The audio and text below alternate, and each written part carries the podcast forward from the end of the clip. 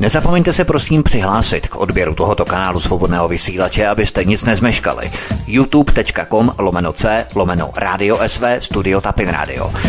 Dejte si prosím odebírat tento kanál kliknutím na červenou ikonku v horní pravé části obrazovky s nápisem odebírat a zaškrtněte také symbol zvonečku, abyste byli informovaní o nahrání každého nového pořadu.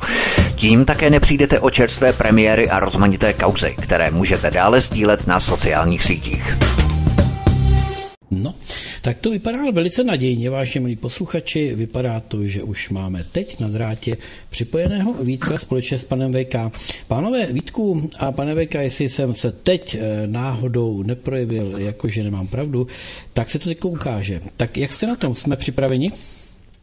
Ahoj Petře, já doufám, že mi funguje mikrofonní zařízení, že ho mám zapnutý, indikuje mi tady, že bych ho měl zapnutý mít, tak ať nás posloucháte bezdrátově eh, nebo drátově koaxiálním kabelem nebo vzduchem nebo jakkoliv jinak. Takže vás zdravím od mikrofonu, vás zdraví Vítek. Eh, přeju vám příjemný a ničím nerušený páteční večer. Vítáme vás u našeho pořadu s šéf-redaktorem CZ, eh, alternativního spravodajského portálu pana VK. A VK zároveň tě i zdravím. No ahoj Vítku, já ta, zdravím tebe, zdravím i Petra, všechny posluchače, všechny čtenáře a pustíme se hned do prvního tématu, takže všem přeji krásný pěkný večer. Tak Petře, můžeme na to vlétnout, je to v pořádku, nemáš všechno, ještě co dodat. Všechno je v pořádku, mám, mám vás vyladěné, dejte se do práce. Stanislav Křeček byl zvoleným ombudsmanem a Bakalomédia už mají hřeby a přibíjejí nového ochránce práv na liberálně nenávistný kříž předsudečné a v podstatě i postsudečné nenávisti. Ani nitka nezůstane na vítězném kandidátovi suchá. Vadí jeho výroky o cikánek, že není diskriminace je nechtít za sousedy v jednom domě, protože nájemníci se musí k sobě chovat ohleduplně. Liberálům a havlistům vadí i výrok Křečku, pana doktora Křečka o tom, že muslimští krimigranté v rolích uprchlíků nás nepřicházejí obohatit, ale doslova nahradit. Jenom pár minut po jeho zvolení se otevřely brány liberálního pekla a taková smršť předsudečné nenávisti proti novému ombudsmanovi, který ještě ani oficiálně neusedl do funkce, doslova bere dech. My jsme na facebookových stránkách Svobodného vysílače zveřejnili i rozhovor, který jsem měl s doktorem Stanislavem Křečkem ještě v roce 2017, kdy byl ještě jako zástupce ombudsmanky na Svobodném vysílači, vystoupil tuším v červnu 2017, můžete si ho také poslechnout, pokud chcete. Nicméně tohle koncentrované zlo, které havlisté plivou, to ještě prohlubuje nenávist havlistů, pravdolásky dokonce milionů chvilek, kteří si jak si osobují právo mluvit do demokratického zřízení toho, koho si zvolí samotní poslanci. To je něco neuvěřitelného VK, co oni rozpoutali, jak bys to komentoval? Já bych to vyhodnotil tím způsobem, že eh, je to pouze potvrzení toho, že selhávají hlavní základní principy demokracie v České republice a nejenom v České republice, ale v celé takzvané, řekněme, eh, Evropské unii nebo v tomto evropském prostoru. Eh, Ono je to, já se na to dneska večer podívám trochu jinak, protože my to probíráme vlastně vždycky jenom z té, řekněme, z té strany a toho postoje. Budeme se na to dívat jakoby tak, že budeme vybírat témata ke kritice. To je takový ten standardní postup, ale dneska já se na to chci podívat trochu jinak. Toto pramení v podstatě ze stavu společnosti jako takové po 30 letech.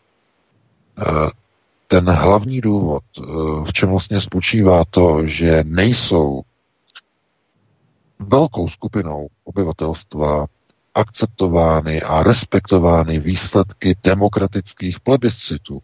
Nemluvíme teď jenom o volbě pana doktora Křečka eh, do funkce ombudsmana v rámci poslanecké sněmovny. To byla ta volba včera.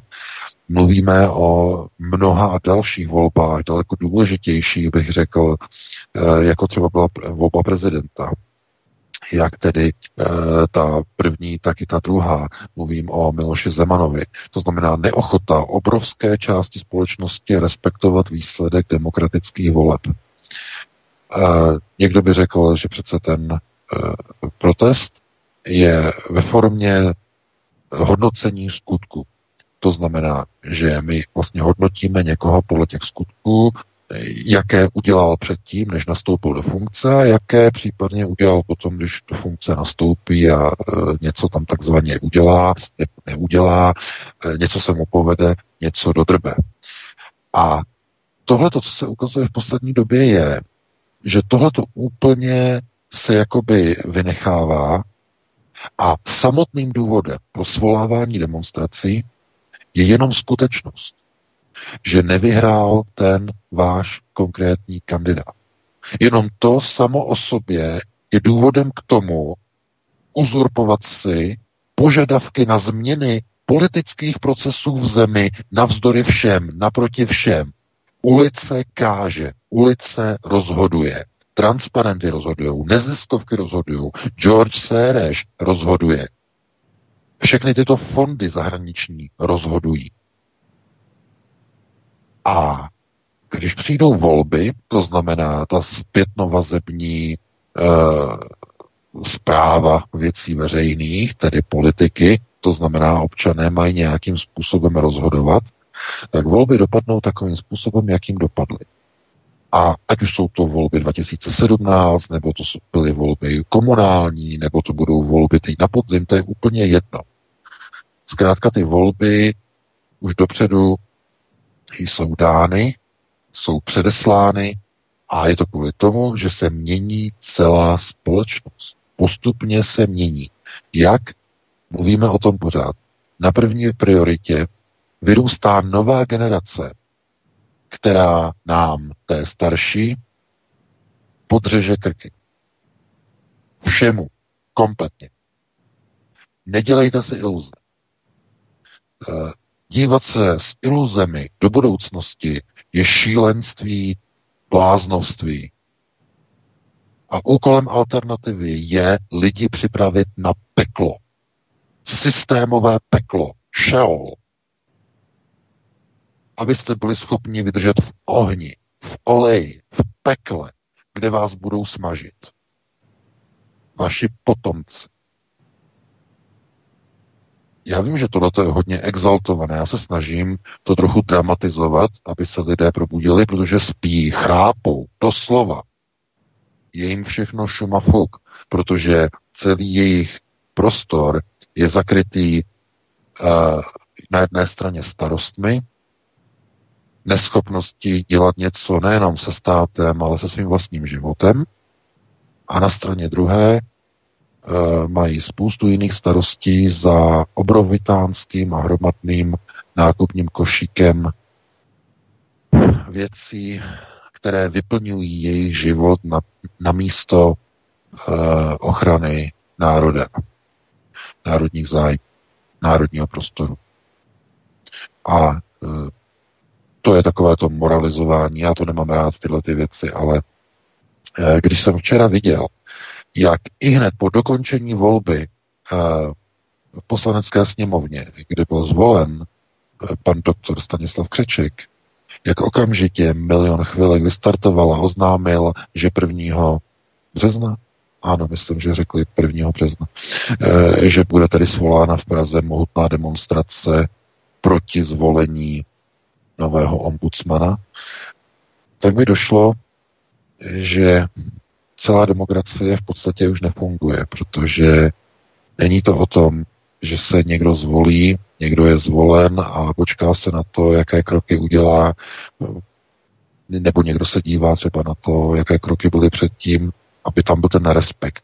Respekt k tomu, že eh, demokracie je, je založená na plebiscitu, to znamená na volbě e, oné kvalifikované většiny, i když e, o té kvalifikovanosti si nedělejte vůbec žádné iluze, protože e, volit může úplně každý. E, někdo by řekl díky Bohu, někdo by řekl bohužel, to je věcí názoru a to nebudeme rozebírat, ale e, ta včerejší volba zkrátka jenom jakoby odkryla karty úplně naplno. To znamená, že v okamžiku, kdy není zvolen kandidát takzvané havlistické fronty nebo kulturní fronty, tak v tom okamžiku se to zavdává jako důvod ke svolání mohutných demonstrací v Praze.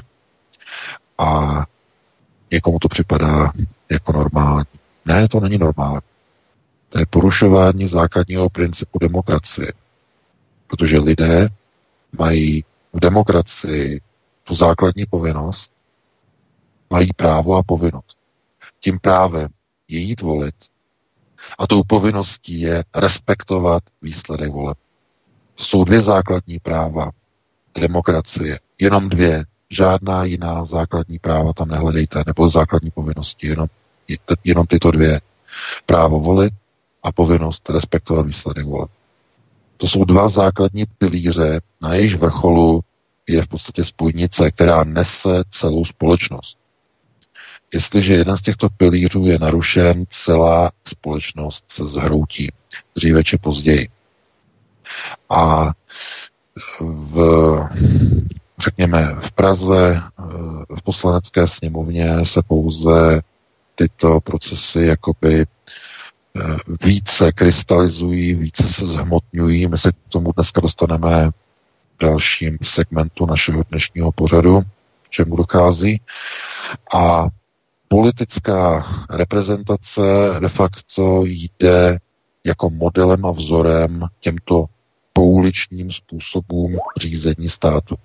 To znamená, je nějak, jsou nějaké volby, je tam nějaký výsledek a když ten výsledek eh, se takzvaně nepodařil nám, tak eh, budeme zkrátka spochybňovat samotné právo vítěze na to být vítězem. Budeme kritizovat to, že byl zvolen. Čímž de facto kritizujete ty lidi, kteří vlastně byli u toho a kteří jej zvolili, nebo jí zvolili. To znamená, je to model, okamžik a princip, kdy ve společnosti začínají procesy fašizace, zcela jednoznačně, to znamená nerespektování výsledků plebiscitu. A když jsem si včera prohlédl, říkám prohlédl, nečetl raději, stačily mi ty nadpisy a ty perexy, eh, tak jsem viděl, že vlastně mainstreamová média de facto tenhle ten narrativ pouze opakují, tlumočí. Proto já jsem cítil potřebu, abych jako, eh, řekněme, v jménem redakce vyjádřil gratulaci panu, už až mě úplně z toho zaskočilo. Jak říkám, tohle je pro mě hrozně těžký eh, deklarovat a vyjadřovat se tady k těm věcem protože, jak říkám, už mě jako úplně do, dochází hlas e, ve snaze prostě probudit eh, v národě nějakou, nějakou zpětnou vazbu. Zkrátka, aby lidé začali něco dělat se svým státem, se svým národem. Nemůže pořád někdo jenom někoho tak tlačit tím prstem, koukat se, eh, jestli se něco hýbe a ty lidi jsou mrtví. Jsou to mrtvolky naskládané v krabičkách vedle sebe. Jsou to statistické položky eh, lidí, eh, ty jejich mrtvoly, jak jsou rozkládané, tak strašně páchnou, zapáchají. Kolem se rozlézá plíseň a tomu celému se říká národ. Eh, nemůžete budovat z takového materiálu budoucnost. Konec konců tohleto jsou věci, které do značné míry vycházejí z některých vlastně přesahů jako jsou uh, například určité ony takzvané ty projekce, uh, ve kterých potom spatřujete důsledky věcí včerejších, které se potom takzvaně přenášejí do věcí budoucích. To znamená, ta spojitost je tam na přímé linii. A e, myslím si, že pan ombudsman, nový ombudsman, že se bude snažit vlastně balancovat a posunovat to o ním správným způsobem, ale obávám se, že nebude mít moc velký manévrovací prostor. Z tohoto pohledu já mu teda přeji hodně úspěchů, aby skutečně dokázal zvládnout eh, všechno to, na co uh, oni na něj naloží. Bude to velmi těžké, aby takzvaně uh, podporoval ty správné názory a naopak, aby odporoval věcem, které ještě do nedávné doby prosazovala paní Šabatová.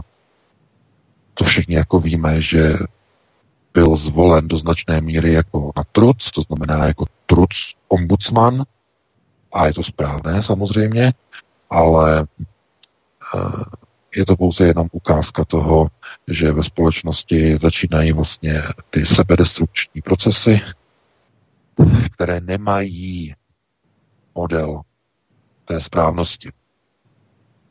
A to, o čem tehdy mluvil Karel Kryl na jednom ze svých posledních koncertů, tehdy eh, v České republice, jak mluvil o té takzvané pakáži po převratu, po revoluci, eh, tak eh, dnes bychom to mohli jakoby parafrázovat, to není pakáž, ale to je v podstatě ve společnosti něco, co bylo zděděno z minulosti. To znamená, ona ochota nechat se unášet proudem času.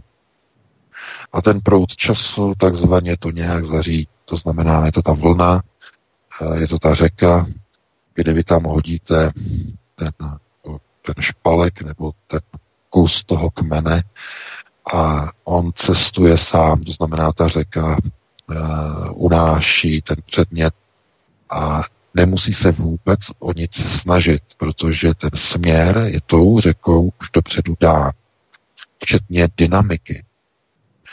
Řeka tam, kde je široká, je pomalejší, tam, kde se zužuje, tam je rychlejší a takhle zkrátka funguje i ta společnost. To znamená, v některých chvílích, v některých okamžicích eh, ta společnost eh, se dynamicky rozvíjí, anebo naopak nic se neděje, to znamená najednou zpomaluje, eh, nic se takzvaně neposunuje, všechno je zpomalené. No a proč to je? Proč to je vlastně tady tím způsobem? No, protože ta řeka je plná takových špalků. Celý národ je v té řece, celý národ se nechává unášet. Není tam žádný plán na postavení nějaké přehrady, na změnu koryta. Eh, je to zkrátka ten obrovský velký prout, ten hlavní prout, anglicky mainstream. A ta malá část té skutečné alternativy, to znamená ti rebelové, ti volní radikálové, tak ti by měli mít nějakou reprezentaci. Někde, nějakou. Minimál. No a jakmile se dostaneme k dnešnímu druhému tématu, tak zjistíme, že žádná, naprosto žádná reprezentace taková není. Ta, která měla být, ta se ukazuje, že je úplně vymyšlená, vytucená z prstu. E, sbírka nímandů, sbírka diletantů, sbírka oportunistů, sbírka pokrytců, kteří se dostali do parlamentu hlasy voličů alternativy vlastenců. Eh, jak říkám, nemám z toho vůbec žádnou radost. Eh, jak jsem psal teď ten poslední článek a se publikoval a uh, už si to určitě také Vítku přečetl, uh, mi jenom ukazuje a dává najevo, že je tolik zla, tolik špíny v takzvaných některých politicích, kteří se zaštiťují vlastenectvím, je tolik, že skutečně nezbývá nic jiného, než parafrázovat slova Karla Kryla. Tý pakáže je tolik a nejvíc v nás. Já bych to jenom řekl, nebo bych to ukončil tady, tady tu část, že uh, ve chvíli, kdy ve společnosti chceme někomu ukazovat správnou cestu, to znamená alternativa, správnou cestu ukazovat ostatním, musíme sami mít nějakým způsobem jasno, kdo vlastně jsme my a kdo nás reprezentuje. Protože pokud se začnou odehrávat procesy alternativní straně, eh, které popisuje ten poslední článek, nikdo nás nebude brát vážně a my sami sebe přestaneme brát vážně, protože si uvědomíme, že nelze se nikdy na nikoho spolehnout jako na skutečného zástupce alternativy.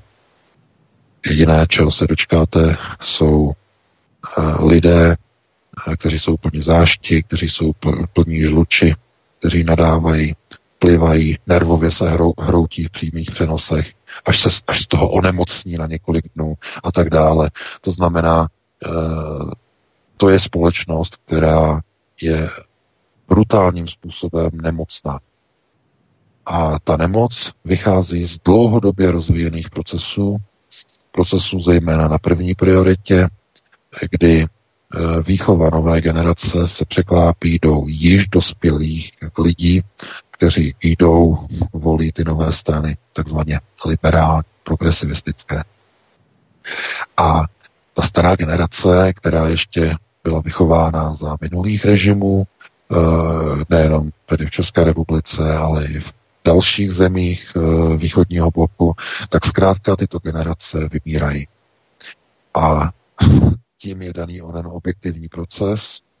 A jedním z těch procesů je, že ona pokrytečnost nebo pokrytectví se bude více a více dotýkat i výsledků voleb, to znamená plebiscitu. Ve chvíli, kdy bude zvolen váš kandidát, bude to demokracie, bude to správné. A všichni to musí respektovat. Ve chvíli, kdy bude zvolen někdo, kdo byl protikandidát, s tím nesouhlasíte, budete a začnete spochybňovat demokracii, začnete svolávat demonstrace do ulic, začnete e, nerespektovat výsledky demokratických voleb a budete volat po procesech, které nemají s demokracií naprosto nic společného. Stav takové společnosti je stav umírajícího zvířete, které leží v koutě, které kope, ale nemůže nic dalšího dělat. Takže, eh, jak říkám, zvolení eh, pana eh, doktora Křečka je taková ta malá radost na tom obrovském hnoji toho hnisu, který vybublává v celé společnosti. A my se budeme muset jakoby připravovat na nějaké další procesy, to znamená na věci, jakým způsobem se vyrovnat s tím, že není kádru, o které bychom se mohli opřít. To znamená, je to jako když nemáte nohu, nebo jste chromí a nemáte se o koho opřít. Musíte sami se naučit uh, chodit bez cizí pomoci, protože nikdo ostatní nebo nikdo jiný, nikdo, nikdo další vám nepomůže. A v rámci těch procesů, které se blíží v Evropě, se pouze ukazuje, že e, z těch objemů politických nabídek, ze kterých by se dalo vybírat ve smyslu ochrany a obrany národních tezí a zájmu, je tak málo důvěryhodných figur, že když se jedna, dvě nebo tři najdou, tak na ně bude vyvíjen takový tlak, že buď budou skorumpovány, anebo se jim stane nehoda. Takový i bude, je a bude výsledek, pakliže nějací takový kádři se najdou.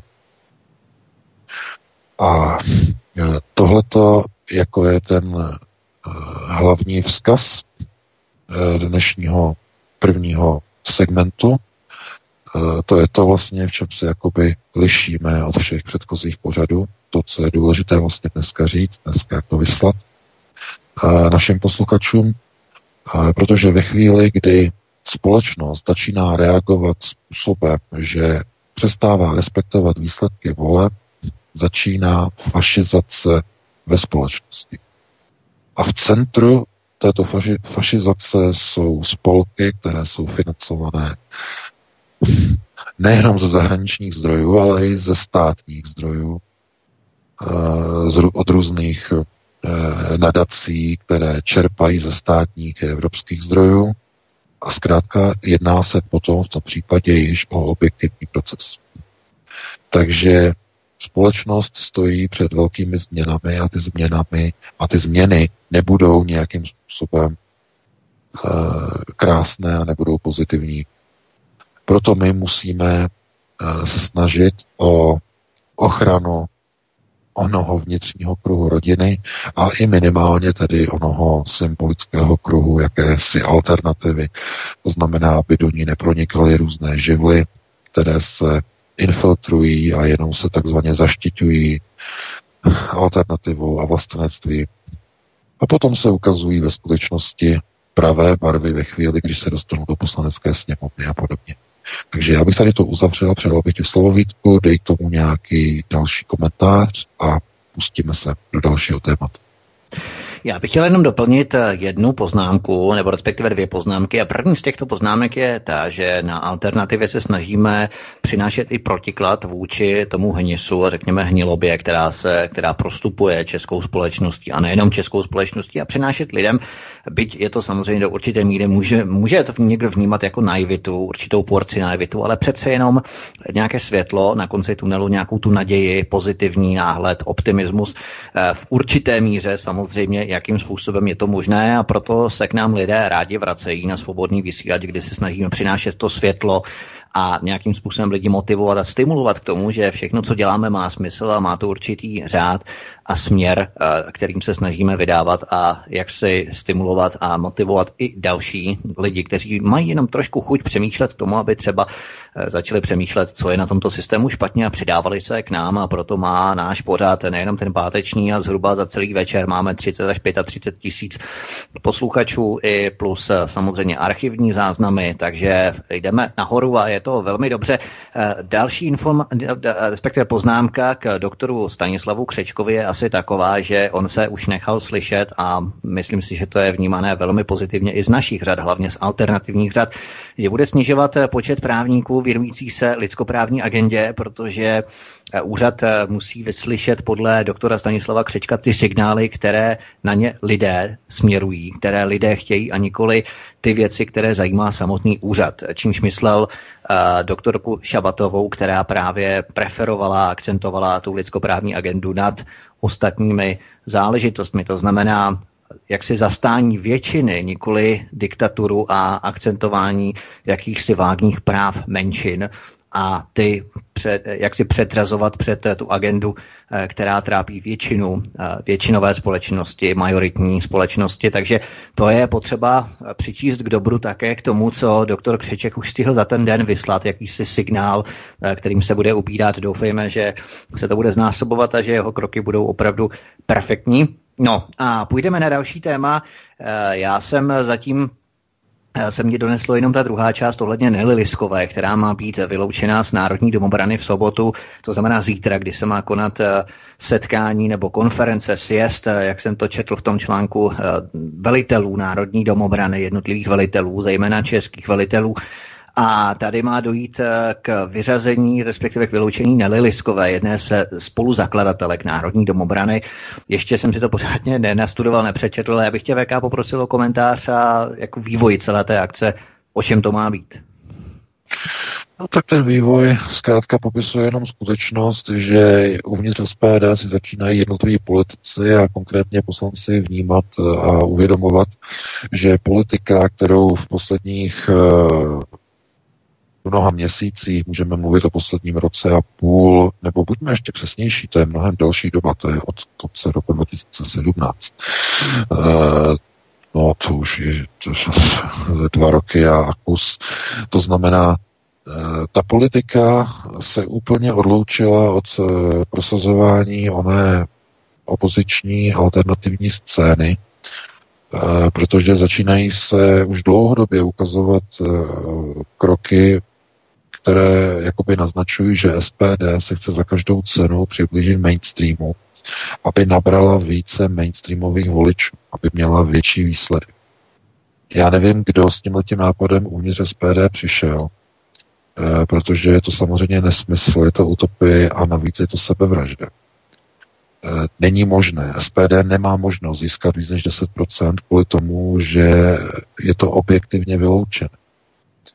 Je to úplně stejné, jako kdybyste chtěli, aby se králík do, eh, dožil a dorostl eh, do pozice slona tím, že ho budete víc spát a krmit. To samé je snaha SPD přilákat uh, mainstreamové voliče, aby měla víc procent. Já nevím, někdo by to měl vysvětlit uh, vedení předsednictvu SPD, že tyhle, tenhle ten nápad je sebevražený a výsledkem jsou kolabující preference a odchod příznivců SPD a e, samozřejmě, že můžete křičet a to mi Okamura křičí neustále, že jsou výsledky e, průzkumu jsou manipulované, od jedné agentury, od druhé, všechny prostě jsou zmanipulované. Já s tím souhlasím. E, agentury skutečně manipulují a dělají si výsledky pro, podle sebe, konec konců průzkumy v roce 2017 před volbami ukázaly, že SPD by měla mít nějaký, já nevím, nějakých 6%, nebo dokonce některé ukazovaly 4%, nakonec SPD měla 10%. Bylo jasné, že to je všechno zmanipulované, že teď, nyní momentálně o necelé tři roky později jsme úplně v jiné situaci. A proč? Z jakého důvodu? No, protože můžeme se dívat na to jako na objektivní proces, který je na celé planetě, nebo to není přesné. Říkejme v celé západní civilizaci. Jak tedy e, na evropské straně Atlantiku, tak i v Americe, v Severní Americe. E, to, že e, získali strany takzvaně alternativní okolo roku 2017 takové dobré výsledky a konec konců i tady v Německu, potom AFD, když byly volby, tak eh, to bylo kvůli tomu, že to bylo součástí objektivního procesu, kdy část společnosti se vzbouřila a začala se chtít vracet k národním hodnotám, k národním tezím, to znamená uh, volby ve Spojených státech 2016, prezidentské volby a vítězství Donalda, Donalda Trumpa to pouze potvrdilo. To znamená, to bylo jako, nebo předurčilo, bych spíš řekl, předurčilo. Přičemž úplně tím hlavním spouštěcím signálem byl Brexit v červnu 2016. Potom v listopadu Donald Trump a potom 2017 volby v České republice.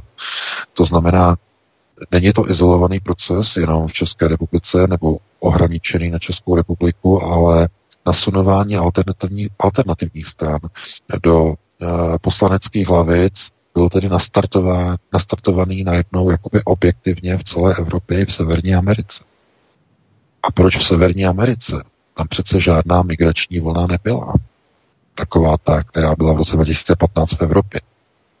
Že čím to bylo způsobeno? Co se stalo? Najednou. Protože zcela chybně je vzestup alternativních stran v Evropě dávaný do souladu s migrační vlnou 2015. Jenže stejné procesy proběhly ve Spojených státech, kde žádná migrační vlna nebyla. Takže to musí mít jiný společný faktor, jiný jmenovatel. No a jaký to je jmenovatel? No je to objektivní proces. To znamená, ve společnosti se vytváří něco, čemu se říká teze a antiteze. To znamená snaha o vytvoření syntézy, to znamená syntetického výsledku globálního procesu řízení. No a ten dnešní článek to pouze potvrzuje. Pokud jste tomu teď nerozuměli, co jsem právě chtěl říct, tak já to vezmu úplně polopaticky. Eh, ve společnosti se zkrátka ukázalo, že procesy globalizace nebudou tolerovány určitou částí společnosti. To znamená liberalizace trhu, liberalizace kultury, nasunování migrantů, eh, nebudou tolerovány, eh, řekněme, přenosy národních práv na vyšší globální struktury a globální celky. Zkrátka mnoho těchto věcí, eh, které vedou k takzvanému ukotvení světov, nového světového řádu, že nebudou akceptovány poměrně velkou skupinou obyvatel. Co s tím? Pokud by se to nezačalo řešit, pokud by globalisté toto nezačali řešit způsobem, jakým začali, tak by došlo k povstání, k revoluci, k občanským válkám, které by zničily všechny procesy řízení. To nesmělo být připuštěno. A tak byl, byl nastaven onen proces řízení, který najednou se okopíroval do celé západní společnosti i ve spoj, do Spojených států. A ten proces v podstatě udělal to, že se najednou objevily takzvané alternativní strany, které začaly napalovat stovky tisíc a miliony, když to vezmeme v úhranu, voličů. Alternativních národních, vlasteneckých i z těch nejpravicovějších částí, řekněme, onoho volebního elektorátu. Zkrátka najednou se jakoby v uvozovkách stal zázrak a alternativní strany nebo strana se najednou dostala do parlamentu a měla své poslance.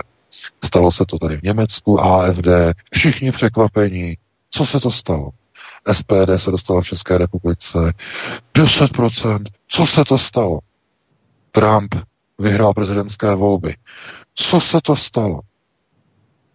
No a tady tu otázku si kladli eh, nejenom mainstreamová média, ale i samozřejmě voliči alternativy, kteří měli velkou radost.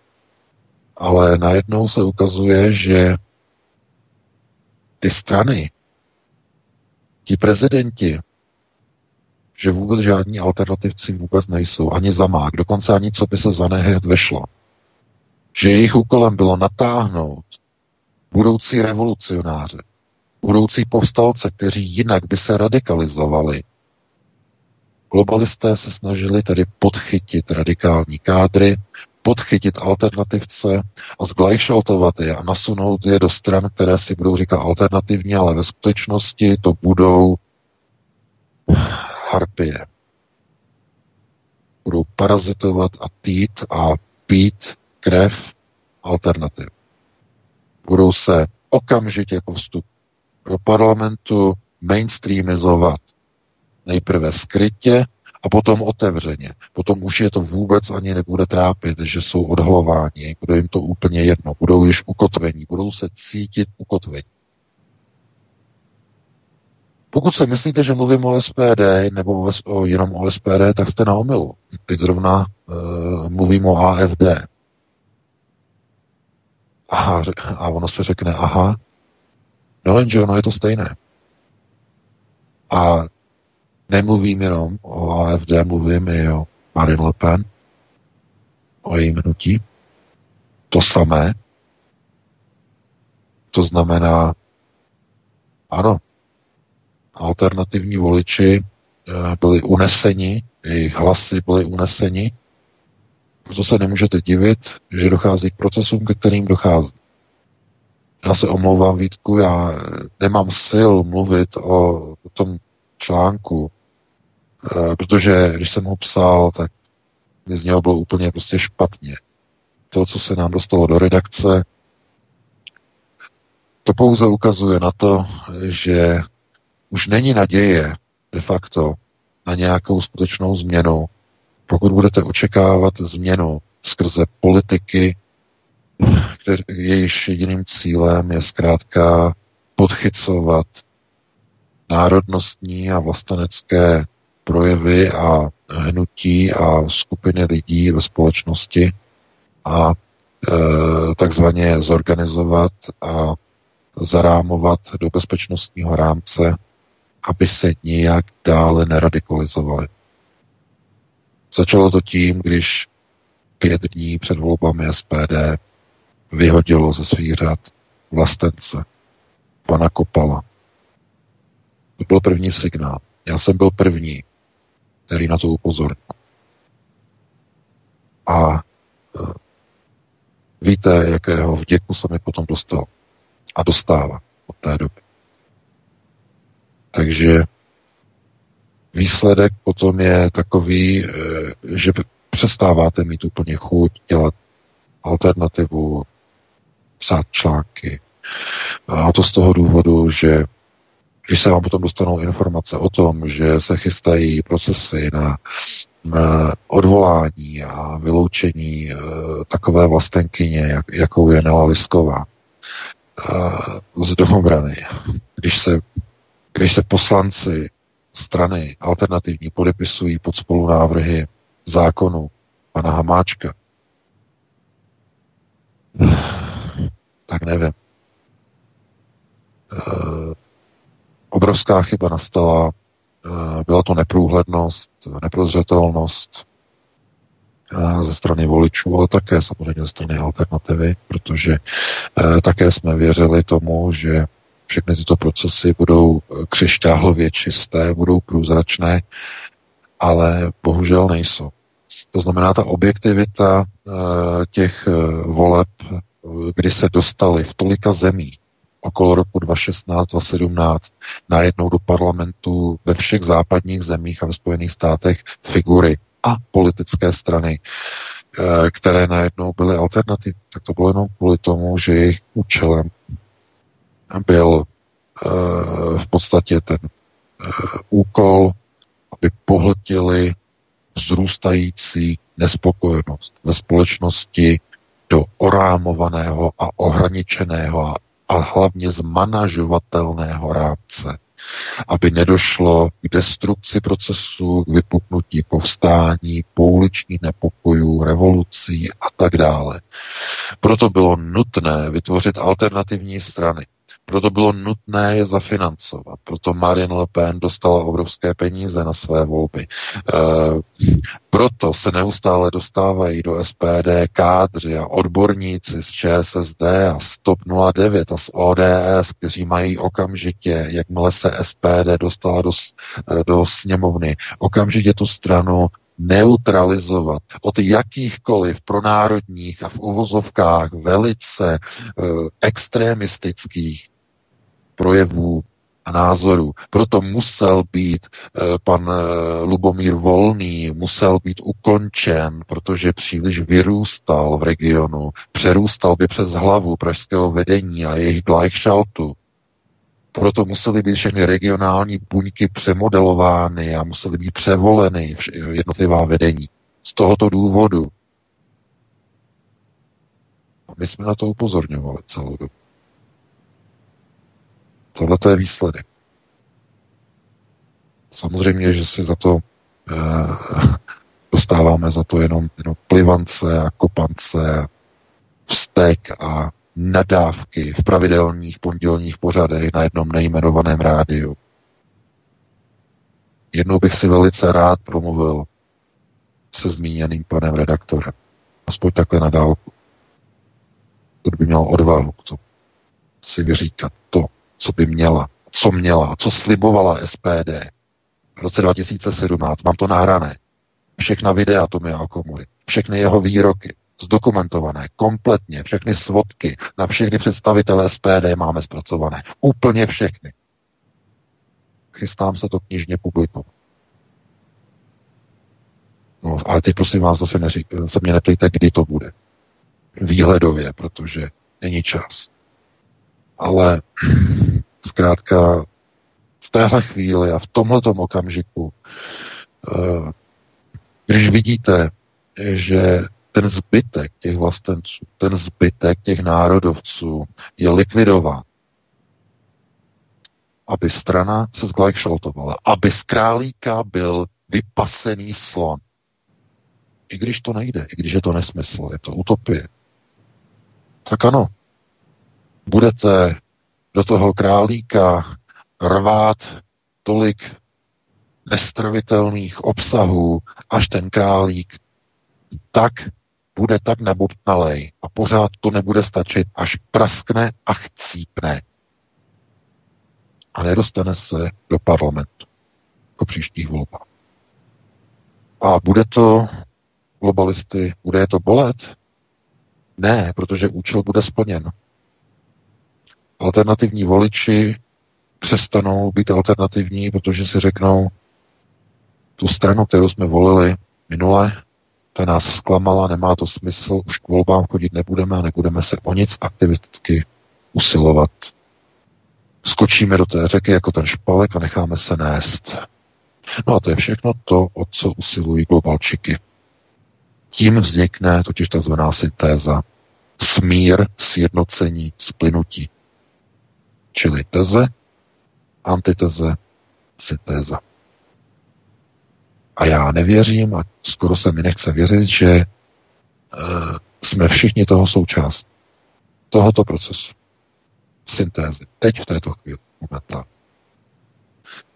Takže máme 20 hodin přesně, Vítku.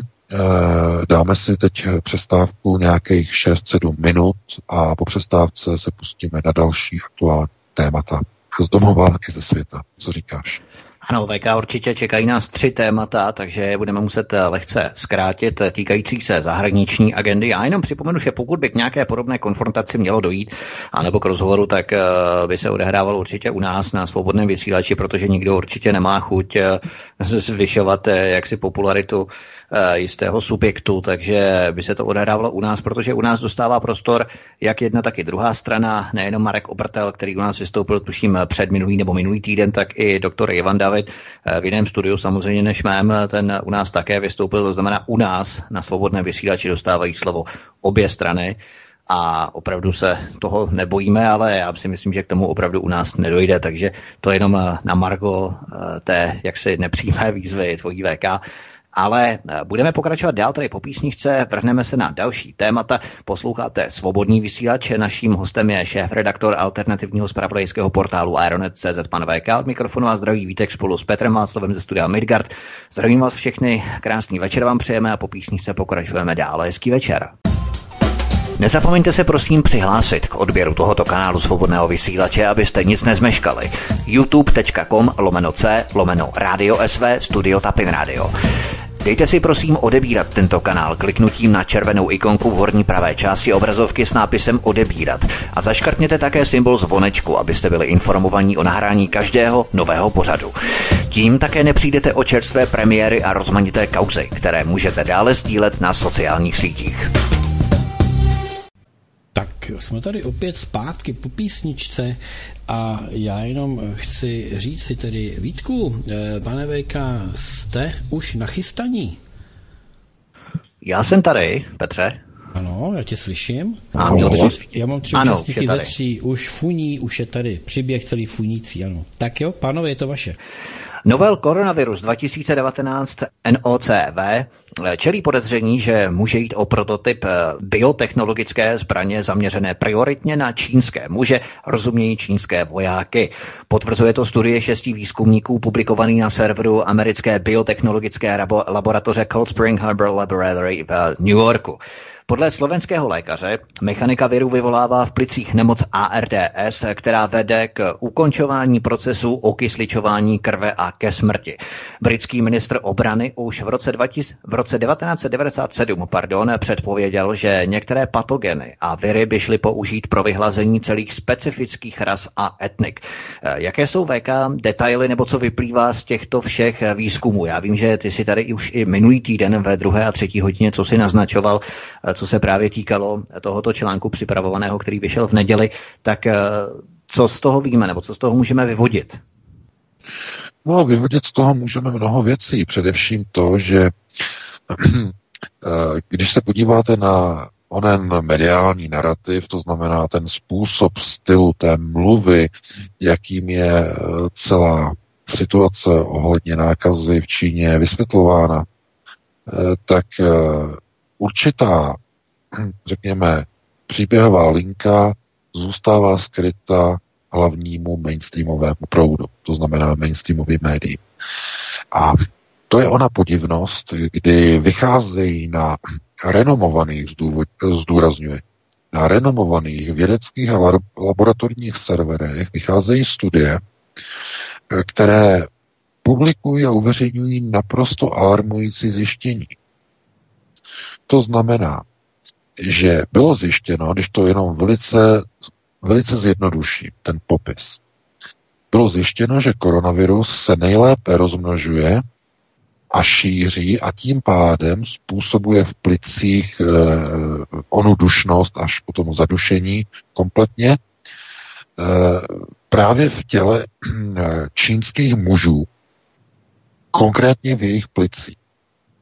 A specificky azijských mužů, to znamená, bylo uvedeno Asian males, to znamená azijských mužů, no ale z charakterově přesně nastavených na čínské muže. No, čem je to tak specifické? Proč ne čínské ženy? Proč ne třeba, nevím, eh, africké muže nebo africké ženy? Proč, proč zrovna na azijské muže? No, protože jedna z těch možností, a to napadne Leckoho samozřejmě, je, že to je zamířeno a namířeno jako moderní, ultra sofistikovaná biologická zbraň proti čínské armádě. No, tahle ta teorie je samozřejmě strašně divoká, nicméně e, způsob, jakým na straně druhé Čína neuvěřitelným způsobem tají a zkresluje údaje o počtu nemocných a údaje o počtu mrtvých, to jsme probírali minulý týden, eh, tak eh, ono to nedává smysl a nedává to jakoby nějaký logický obraz. Eh, kdyby totiž Čína chtěla ukázat, že je nějaký velký problém, tak by neměla důvod ta čísla skrývat. Naopak by je publikovala aby získala větší pomoc z zahraničí, to znamená, Čína by neměla žádný důvod zmenšovat, zkreslovat čísla. E, to je totiž kontraproduktivní. Čína e, funguje a myslí a přemýšlí strategicky a Číně je naprosto jasné, že pokud bude vypadat a bude vykreslována jako oběť nějaké velké nemoci, tak získá především velikou přízeň a veliké sympatie v západním světě, což následně pomůže čínskému obchodu, čínskému biznesu. Číňani se na to dívají tím způsobem, to znamená, oni se na to dívají strategicky, strategického hlediska. To znamená, není důvod pro nějaké tajní čísel. Pokud by skutečně se jednalo o náhodně vzniknutý virus, který náhodně začal zkrátka zabíjet e, lidi, a ono se to neděje. Tedy ne to zabíjení nebo, nebo uh, umírání lidí, to se děje, ale neděje se to, co by se očekávalo od čínské vlády. Naopak čínská vláda všechna čísla důsledně cenzuruje, zmenšuje je, umenšuje je a v podstatě říká, jako, že všechno je kontrolované, všechno je manažované. A nakonec se ukazuje, že v čínských městech eh, bylo vyhlášeno stané právo. To je ten článek, no, vyšel teď na jednom ze serverů. Eh, já jsem ještě neměl čas se na to dívat a prověřovat ty informace, jestli to není hoax a nějaká dezinformace, ale to ne. To zkrátka ve chvíli, kdy vyhlašujete karanténu na ty 11 milionovým městem a když zkreslujete čísla, oficiální čísla, na čemž vás nachytá Eh, společnost Tencent, která omylem zobrazí na nějakých 16 hodin pravá skutečná čísla, tak eh, to znamená, že se něco stalo. Stal se průser. A nebo se stal útok. A teď, jaký je rozdíl mezi průserem a útokem? Průser by znamenalo, že ten virus unikl z nějaké čínské laboratoře ve Wuhanu z vládní čínské laboratoře. To znamená nějaká forma virusu, bojového viru a tak dále. To znamená uh, inner fault, nebo vnitřní chyba. A to jako je jedna spekulace, která je velice populární na americké alternativě, zdůrazňuji. Uh, Alex Jones na ní úplně ujíždí. Potom je ruská alternativa, a dokonce i ta čínská, i když ta je hodně zvláštním způsobem uh, pro národně, pro vládně a tak různě tak jako řízená, tu nemůžeme brát moc vážně. Ale především ruská alternativa uh, se dívá na to, že to nebyl průser, ale byl to útok proti Číně. To znamená použití bojového viru proti Číně, která teď uh, v podstatě neví, co dělat a čínská armáda nechce ukázat slabost, že existuje zbraň, proti které čínská armáda je bezmocná. Biologická zbraň koronavirus. Proto všechna média zmenšují údaje o výkonu této zbraně. Stejně jako termonukleární bomba má výkon, tak i bojový virus této třídy zvaná třída K, jako killer, ale e, to znamená virus třídy K, bojový virus, e, má také výkon. No, výkon mrtvých a nakažených. Rychlost. To znamená, e, co to znamená, kdyby vyšla ven skutečná čísla? Nepřítel by se dověděl, jaký byl výsledek odpálení náloži. Jaký efekt, zničující efekt má nebo měl biologický úder. A tím, že se nepřítel nedozví ta čísla správná, že jsou manažovaná, jsou zmenšovaná, tím čínská armáda může sledovat to, aby se nepřítel nedozvěděl, jak brutálně účinný úder to byl. No a jestli se ptáte, ke které této variantě já se přikláním, jestli to byl průser čínské laboratoře anebo útok, já se přikláním k tomu druhé. Protože to dává naprosto logický smysl. Ve všech ohledech. Totálně naprosto. Dokonale. Proč nevěřím té první variantě? No protože za prvé pravděpodobnost úniku nějaký mishandling, to znamená, že někdo něco špatně udělal, je vysoce nepravděpodobné, protože ty laboratoře, ta, ta národní eh, laboratoř eh, pro výzkum čínské vlády ve Wuhanu je nejvyššího stupně zabezpečení.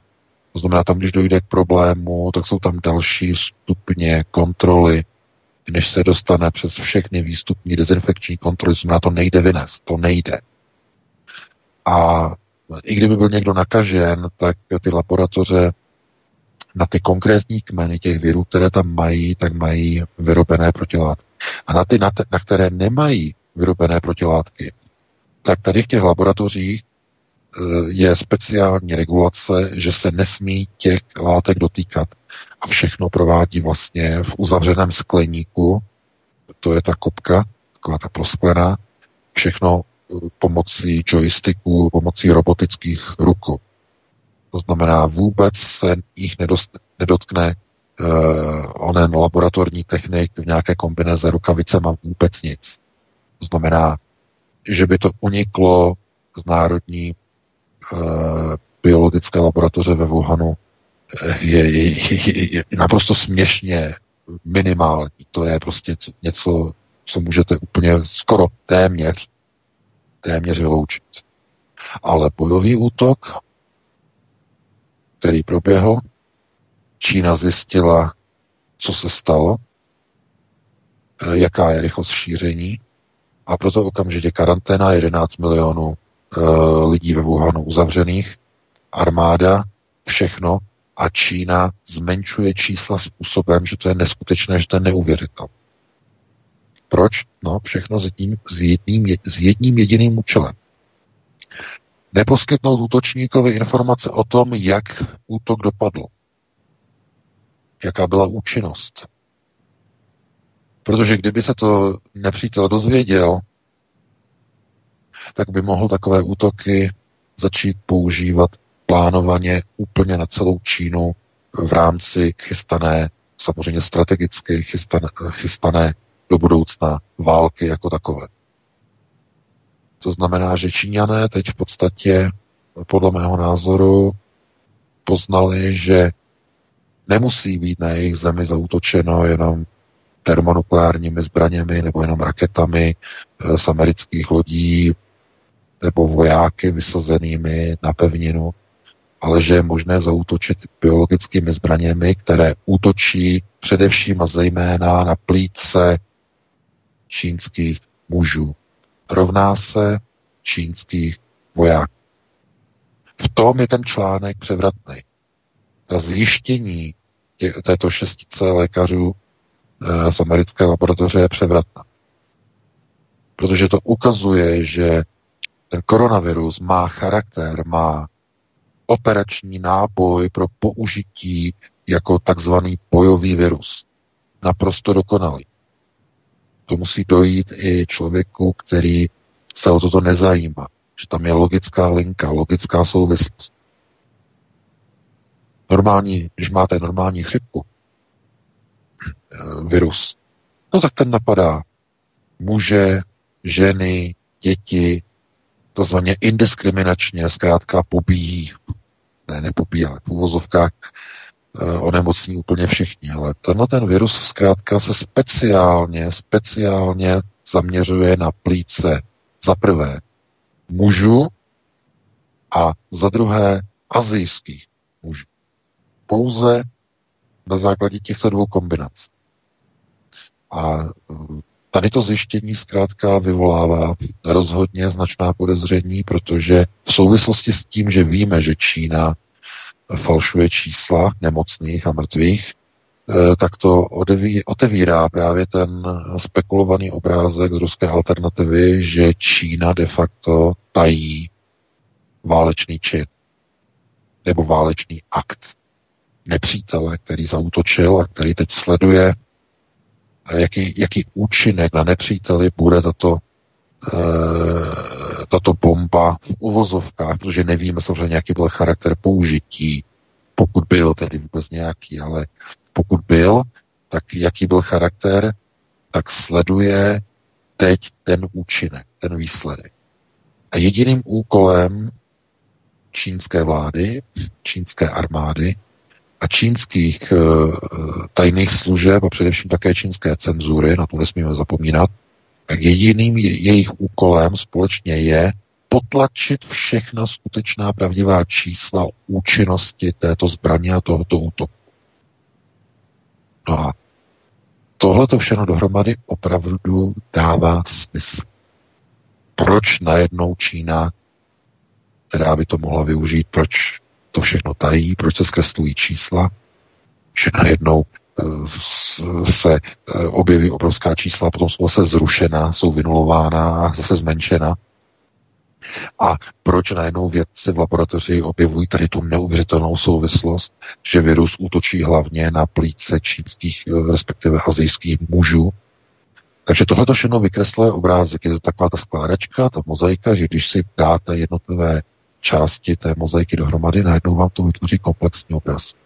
Takže je to rozhodně zásadní, zásadní informace, zásadní e, zjištění. Ten článek si určitě přečtěte, pokud jste nečetli.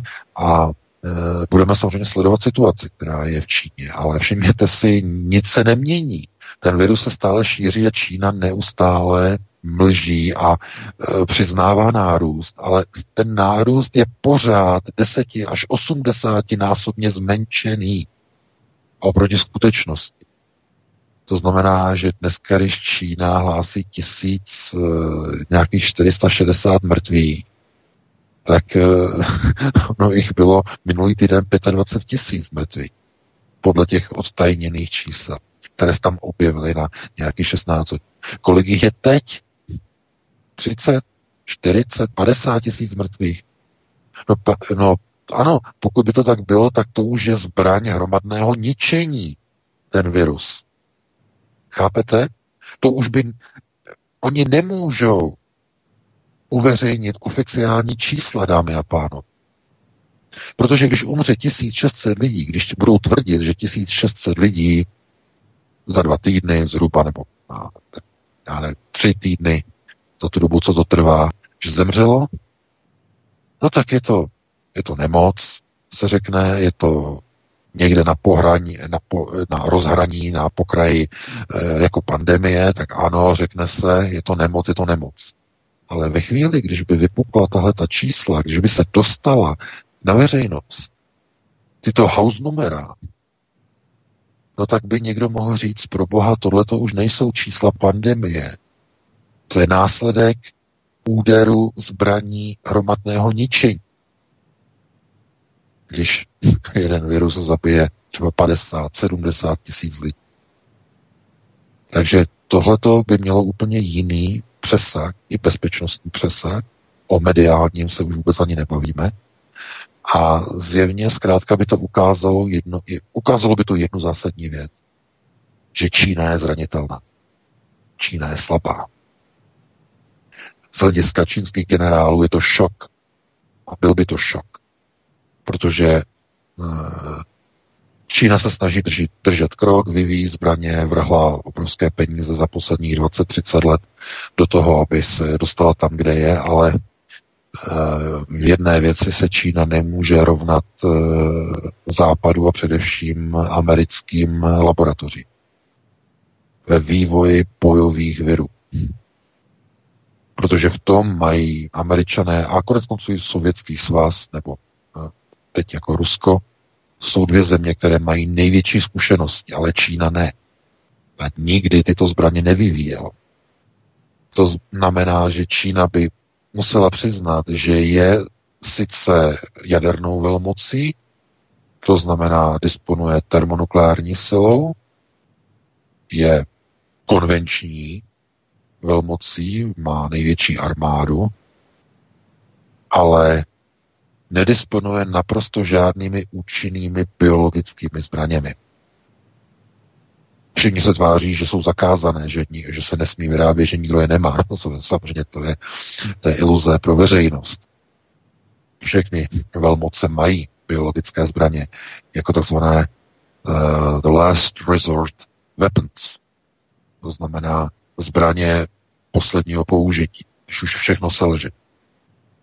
A v této chvíli, co se odehrává v Číně, opravdu, eh, i když je to samozřejmě stále, musíme zdůraznit, jako nepodložená spekulace, tak eh, rozhodně dává smysl a rozhodně by se lidé nad ní měli zamyslet. Protože chování Číny přesně odpovídá krokům, jaké by přijala jakákoliv vláda, pokud by byla přistihnuta eh, takzvaně v nedbalkách a že není, že není připravená, a že je skutečně v nějaké chvíli, v nějaké věci zranitelná, proti které se nedokáže vůbec brát. Takže v tomhle tom je to zásadní ten článek, pokud jste načetli, tak se přečtěte, no a pustíme se do dalšího tématu. Pentagon, Pentagon neochotně přiznává, že už 100 amerických vojáků bylo diagnostikováno z TBI, to znamená traumatickým poškozením mozku po raketovém útoku iránské armády na americkou základnu v Iráku počátkem ledna tohoto roku. Proč američané tají tak vysoký počet zraněných vojáků a co se jim vlastně stalo? Popis diagnozy odpovídá zraněním z tlakové vlny po explozi hlavice rakety, ale to by potom zranilo vojáky na celém těle a ne pouze na hlavě. Pentagon záměrně nebo řekněme zřejmě zakrývá průběh celého tohoto útoku, mluví pouze o silném otřesu mozku amerických vojáků. Co konkrétně se vlastně stalo americkým vojákům během tohoto útoku VK a proč vlastně americká armáda tají tyto důsledky, když útočníkem byla iránská armáda, tedy nepřítel? Jakou to má logiku? No a je to přesně ten samý důvod, jako teď před chvíli jsem říkal o Číně. Američané by totiž museli přiznat, že jsou zranitelní. A proto mlží. A proto mlží od samotného začátku. Vidíte, je to úplně stejné, jako v případě Číny a toho koronaviru. To znamená, američané věděli, aha, hm, jsme zranitelní. Úplně nám jakoby zaskočil. A e, nejprve byly informace hned v první chvíli, že nedošlo k žádným zraněním amerických vojáků. A postupně začaly vyplouvat informace, že 10 vojáků má otřes mozku, potom jich bylo 25, potom 50 a už jich je přes 100. Otřes mozku. No, americká média, a mluvil o tom i Alex Jones, eh, potvrzují, že skutečně se jedná o otřesy mozku, ty, ti vojáci nejsou mrtví, opravdu teda byli dokonce vyfoceni, jak vystupují z letadla, potom je sanitky vedou, eh, vezou do do nemocnice eh, v Marylandu a e, jakože prostě mají jako ovázaný hlavy a tohleto, zkrátka opravdu jako otřesy mozku. Kde k tomu došlo? A jak k tomu došlo? No, něco napovídají a odhalují fotky. Ty fotky jsou v tom článku a vidíte na nich prostě klasickou věc, kdy na místě všechny konstrukce, které mají vlastně nosníky, jsou tedy pevné, to znamená konstrukce, nosník, střecha, tak zůstaly stát. Jediné, co je schozeno, tak je vlnitý plech, to je jakoby jako schozené, jako eh, rozhozené kolem. Vidíte tam převrácenou budku, takovou, eh, takový domeček, jakoby obrácený, převrácený, jakoby od tlakové vlny. Podívejte se tam, je tam je to v tom, v tom článku pěkně vidět. Je tam dokonce vidět něco, co vypadá jako stan nebo skladiště, eh, které bylo pokryto plachtou, plachtovým. A když se na to podíváte, tak ten stan, eh, ty jednotlivé rámy stojí, normálně stojí, jsou jenom nahnuté. Nejsou roztřískané eh, po explozi, že by byly vytrhané, nejsou nahnuté. A střecha je stržená, nebo uh, to je prostě roztrhaný. Tohle to neukazuje na úder po eh, dopadu normálních eh, raket, které mají klasickou konvenční trhavou nálož. Tohle to vypadá jako něco úplně jiného. A je to tlaková exploze, dámy a pánové. Naprosto typická tlaková exploze. A když se na to podíváte, tak e, si řeknete, no tlaková exploze, no ta je přece při každé explozi, při každém výbuchu, no to samozřejmě ale zabíjí jenom do, do nějaké vzdálenosti. Ale ohýbá a ničí a schazuje e, pletivo a, a e, tenhle ten vlnit plech do nějaké vzdálenosti bez toho, aby někoho ta vlna zabila. To znamená, dámy a pánové, že to, co tam vidíte, je důkaz toho, že ty rakety, které byly vystřeleny z Iránu neměli za úkol dopadnout na zem a zabít americké vojáky, ale pouze ukázat moc síly Irán. Irán si uvědomil, já říkám zapad pámbu, že nesmí zabít americké vojáky, protože to je přesně to, na co Pentagon čeká, aby byla kauza. Kauza, to znamená uh, ukázka toho, že oni zabijí naše vojáky, Oni nám vyhlásili válku a my teď jako američané vyhlašujeme válku Irán. Za to, že na naší základně zabili naše vojáky. Irán si to uvědomil. Ale nemohl dělat, nemohl dělat to, že by nedělal nic. Takže musel vystřelit rakety. Musel je vyslat na americkou základ. Ale nesměli ty rakety nikoho zabít. Co, co to znamená? No, je to taková ta Eh, princezna nebo chytrá horákyně, která je napůl oblečená, napůl neoblečená, napůl pěšky, napůl uh, uh, na kole. Zkrátka, ty rakety vybuchly v poměrně vysoké výšce nad úrovní základ. To znamená, exploze byla dostatečně mohutná, velká, aby zohýbala a strhala střechy a zohýbala Eh, všechny ty eh, konstrukce, které tam jsou, ale neměla dost síly na to, aby zabila ty vojáky. No a víme přece, kdy došlo k tomuto útoku. V noci. No a co dělají vojáci, když jsou v noci? No tak kromě těch, kteří mají stráž, službu, tak spí, leží.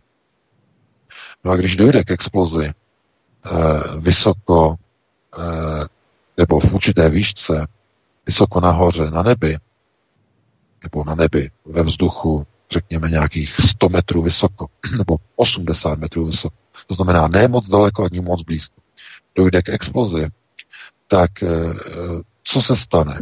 No ta tlaková vlna rozbije střechu samozřejmě a má účinek i na ty ležící vojáky. No a ti vojáci, jak leží na těch postelích, tak s nima to bouchne o zem. No a to, že to s nima bouchne o zem, tak víte, že ti vojáci eh, tam jsou na těch eh, postelích na kavalcích nad sebou a jak to bouchne dolů, tak zkrátka ty postele slouží jako de facto opěrné body a ta rána je tak mohutná, když člověk spí, že dojde vlastně k otřesu mozku. Znamená, ten tlak působí ne na to tělo, to se ani, to se nerozláme, nepoláme, nemáte zlámané kosti. Ale ten, ten, ta tlaková vlna zkrátka účinkuje na vaši hlavu. Způsobí vám to otřes mozku. A proto stovka, prosím vás, dámy a pánové, stovka amerických vojáků musela vyhledat lékařskou pomoc otřesem mozku. To je celý.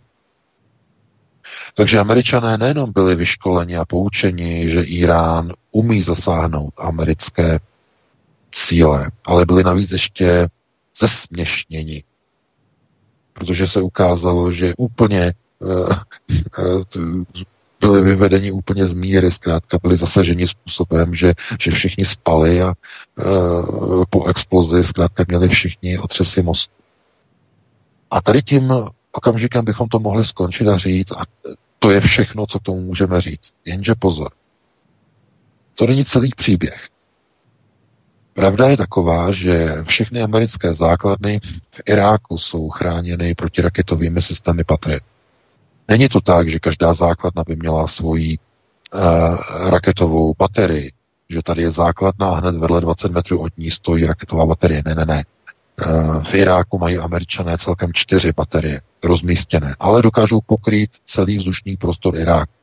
Jo, to jenom pro, uh, z, pro ty dotazy, které přišly, že tam na té základně nebyly patrioty. No samozřejmě, že nebyly, protože v celém Iráku jsou jenom čtyři, ale pokrývají celý prostor Iráku, dokonce i část Jordánska a sou, sousedního nahoře Sýrie. To znamená, to má obrovský dosah. A co je důležité v téhle věci, že proti těm raketám, které jako museli ty jejich systémy vidět, ty patrioty vůbec nezasáhly. Pozor, nejde o to, že by je netrefili, kdyby byly vypáleny a použity. O to vůbec nejde. Jde o to, že vůbec nebyly aktivovány, že nikdo nevyvolal poplach. Vůbec nikdo nad celým Irákem. Podívejte se. Víte, jak američané říkají, že jsou paranoidní, tohleto, že vyletí někde nějaký dron a oni už ho se střelí, protože vidí úplně všechno. Myslíte si, že v Iráku je to jinak? Není to jinak. Tam jsou parano, paranoidnější ještě, eh, nebo paranoičtí ještě desetkrát více. Tam jim naprosto nic neuní. A přesto Iráncům se, do, do, se podařilo dopravit ty rakety eh, normálně na americkou základnu a tam je odstřelit někde ve vzduchu, ve výšce. A americká protiraketová obrana proti tomu nic neudělala. Eh, kdo se nad tím pozastavil, tak to byl komentář Eh, který měl Paul Craig Roberts v tom pořadu, teď v polovině týdne. Alex Jones o tom, myslím, nemluvil vůbec. A já jsem o tom vlastně psal už v tom článku tohleto. A nikdo vlastně se nezamýšlí nad tím, řekněme z mainstreamových novinářů, proč ta protiraketová obrana v Iráku americká úplně selhala. Pak, když vůbec selhala. No, dámy a pánové, důležité je to, že, jak se ukazuje, někdo chtěl vyvolat v Iráku ducha minulosti a zopakovat si určitou variaci Tomkinského zálivu. To znamená obětovat americké vojáky, aby byla nalezena causus belli, zkrátka důvod pro útok na Irák. Tohleto dává smysl. To znamená, byly vypáleny rakety, které američané spatřovali tak, že určitě dopadnou na americkou základnu a pozabijí tam desítky amerických vojáků. Na to bylo čekáno. Na to. Na ten okamžik. Aby mohli vyletět na CNN e, eh, palcové titulky. Irán právě zabil, murdered, zabil, zavraždil 40 amerických vojáků.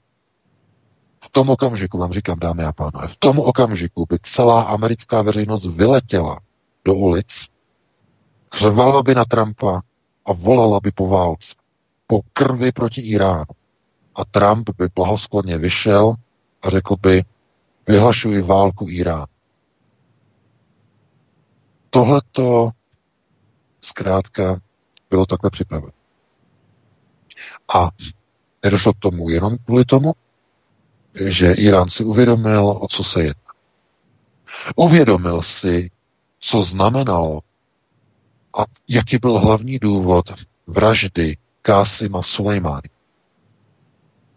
Je to dobře, že to Iráncům došlo, iránskému velení, protože kdyby to byla pravda, že Sulejmány chystal něco proti Američanům, to je samozřejmě nesmysl.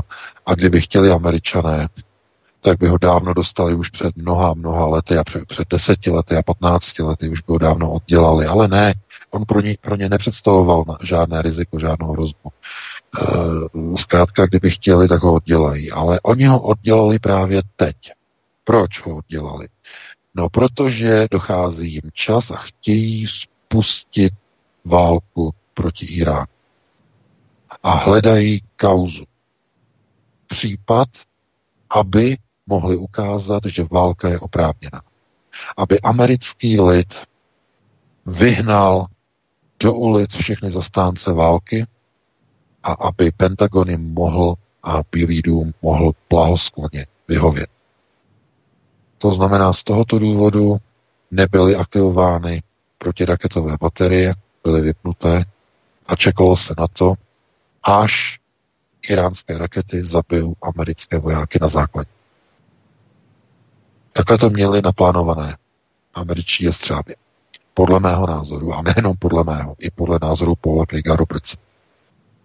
Samozřejmě je to jenom spekulace, zase to není podložené ničím jiným, než se skládáním si některých faktů a, a fotodokumentace dohromady, jak to vypadá ta základna a fakta, která jsou okolo toho a vojáci s otřesy mozku a nikdo není zabitý a tak dále a tak dále. Tohle to všechno zkrátka vytváří obraz, kdy Iránci odhalili americký plán. Oni pochopili, že jediné, co američané čekají a chtějí, je, aby ty iránské rakety zabily americké vojáky. A Irán věděl, že byl nasáčkován američany do situace, kdy musí odvě- provést odvetu kvůli vlastním občanům v Iránu, kteří volali po krvi. Ale Irán to udělal tak, že vyslal signál, vzkaz, máme tu kapacitu, máme tu schopnost těch raket, ale my vaše vojáky nezabijeme. My jim jenom ukážeme, že ty naše rakety jsou přesné a že umí vybuchnout. No a ty otřesy mozku jsou pouze jenom potom takovou uh, tou, tou fackou té americké armádě. Americká armáda je teď zesměšněna. Američtí vojáci mají rozmácenou základnu, mají otřesy mozku, mají ofáčované hlavy, nikdo nebyl zabit. A americké protiraketové systémy vůbec nebyly schopné se aktivovat, když na Irák letěly iránské rakety. To znamená, všichni jsou tam zadebili kompletně, celý Pentagon, od Trumpa až do poslednímu důstojníkovi. Všichni komplet. To znamená, to byl majstrštyk. Od Iránu, naprostý majstrštyk. No a samozřejmě, že je to velká ztráta pro Irán, to je, myslím tedy ztrátu Kasima Sulejmányho, ale ukazuje se, že minimálně tedy u nich mají velmi silné kádrové vedení a velení v Iránu, které není naivní, které se nenechá zatáhnout do války. A to je něco, co se musí ocenit. Bez ohledu na víru, na kulturu pokud mají takovéhle konceptuální a řekněme strategické vnímání, tak uh, mají dobrou vládu ve svém čele. Iránc jednoznačně. Takže takhle bych to ukončil a uh, pustíme se ještě do jednoho posledního rychlého tématu. Skandal operace Rubicon pod vedením americké CIA a německé BND zasáhne i české ozbrojené síly. Pronajaté stíhačky Gripon B, C, pardon, C lomeno D jsou prý totiž vybavené kryptovacími integrovanými obvody švýcarské firmy Crypto AG, která desítky let dodávala NATO a více jak 130 vládám a spojencům šifrovací zařízení se zadními vrátky na odposlech komunikace. Americká CIA z utajeného vlastnictví švýcarské Crypto AG odešla až v roce 19, pardon, 2018 a švédská firma podobného jména odkoupila značku, ale i další asety. Američané sice řvali na Huawei, ale teď se ukazuje, že sami odposlouchávali desítky let své spojence. To je obrovský skandál. Rezonuje to VK nějak významně v amerických médiích nebo klasicky cenzura tichem, když se to nehodí? Ne, to nějak nerezonuje, to nerezonuje tady ani, ani tady v Německu, i když samozřejmě ta iniciativa tady jako vyšla odsud, protože ten článek, který vyšel ve Washington Post, eh, tak vyšel ve spolupráci tady s německými médii, které také jako investigativně do toho vrtali, ale eh, Především je dobré se dívat, jak se to odehrává třeba v České republice. Tam je ticho po pěšině. Já jsem si nevšiml, že by eh, třeba Česká televize dělala nějaké speciály nebo nějaké velké monster pořady eh, o, o tom, jak američané, no kolik, jak dlouho, eh, počítejme to správně, od roku 69, no tak to máme kolik, 50 let, je to tak, počítám to dobře, 50, no. Špehovali spojence. Kompletně. 50 let, dámy a pánové.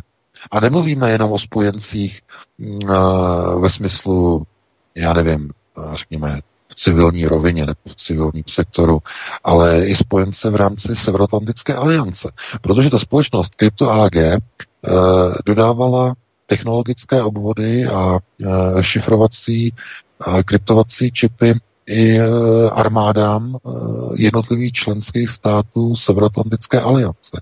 No a jak se nám podařilo zjistit, tedy díky našemu e, kolegovi zdroji z vysokých kruhů, bych to řekl takhle kulantně, tak právě i v českých gripenech, a to je taková ta perlička, to je taková ta ťavka, se nacházejí právě kryptovací čipy společnosti Crypto AG, které jsou z největší pravděpodobností, pravděpodobností také kompromitované, takže také je možné odposlouchávat. A někdo si třeba řekne, mm, v čem je jako problém, si třeba řeknete, v čem je problém, eh, tak co asi tak si třeba říkají piloti mezi sebou, to nás třeba zajímá, eh, nebo to je důležité nějakým způsobem eh, sledovat jejich odposlech. Pozor, pozor, pozor. To je nepochopení a nedorozumění tím, co je myšleno odposlech a odposlech jako takový. Ty čipy v těch gripenech mají za úkol šifrovat samozřejmě nejenom hlasovou komunikaci, ale šifrovat datovou komunikaci, řízení palby a navigaci. Když máte kompromitovaný tady ten šifrovací modul, který ovládá mnoho parametrů a mnoho dokonce zařízení le, letounu, tak můžete například narušení tohoto eh, kontrolního čipu změnit a přeprogramovat GPS, aby vás navádělo úplně na jinou trasu, než kam ukazuje eh, GPS navigátor v palubě, na palubě letadla. Může přeprogramovat řízené rakety vy vystřelíte na nějaký objekt, ale rakety letí úplně jinam, protože e, kryptovaný čip, který byl napadený, přeprogramoval raketu zavěšenou pod křídlem. No a protože tyhle ty čipy se nacházejí i v letadlech e, od společnosti Crypto AG, v letadlech Airbus i Boeing, tak teď se zamyslete na jednou věcí sestřelení letu MH17 nad Ukrajinu, změna trasy letu, zmizení letu MH370 v roce 2014 nad Indickým oceánem, najednou vypnutí všech přenosových transpondérů, letadlo zmizelo, do dneška nebylo nalezeno.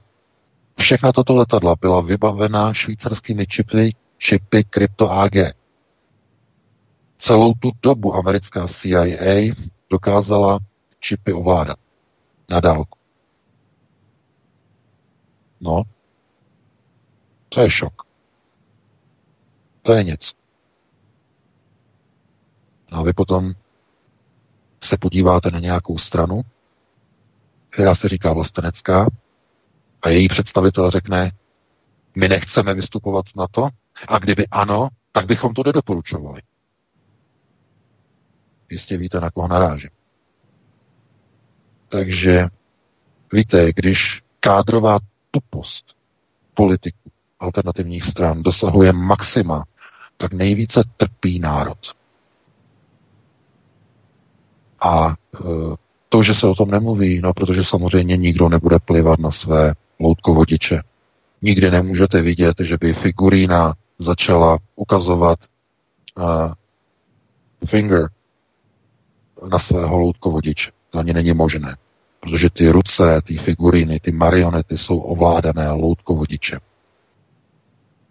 To znamená, že nemůžete očekávat, že o tom budou média řízená americkými bratry, eh, že budou informovat o tom, jak spojenec největší špehoval 50 let své spojence. Kompletně všechny.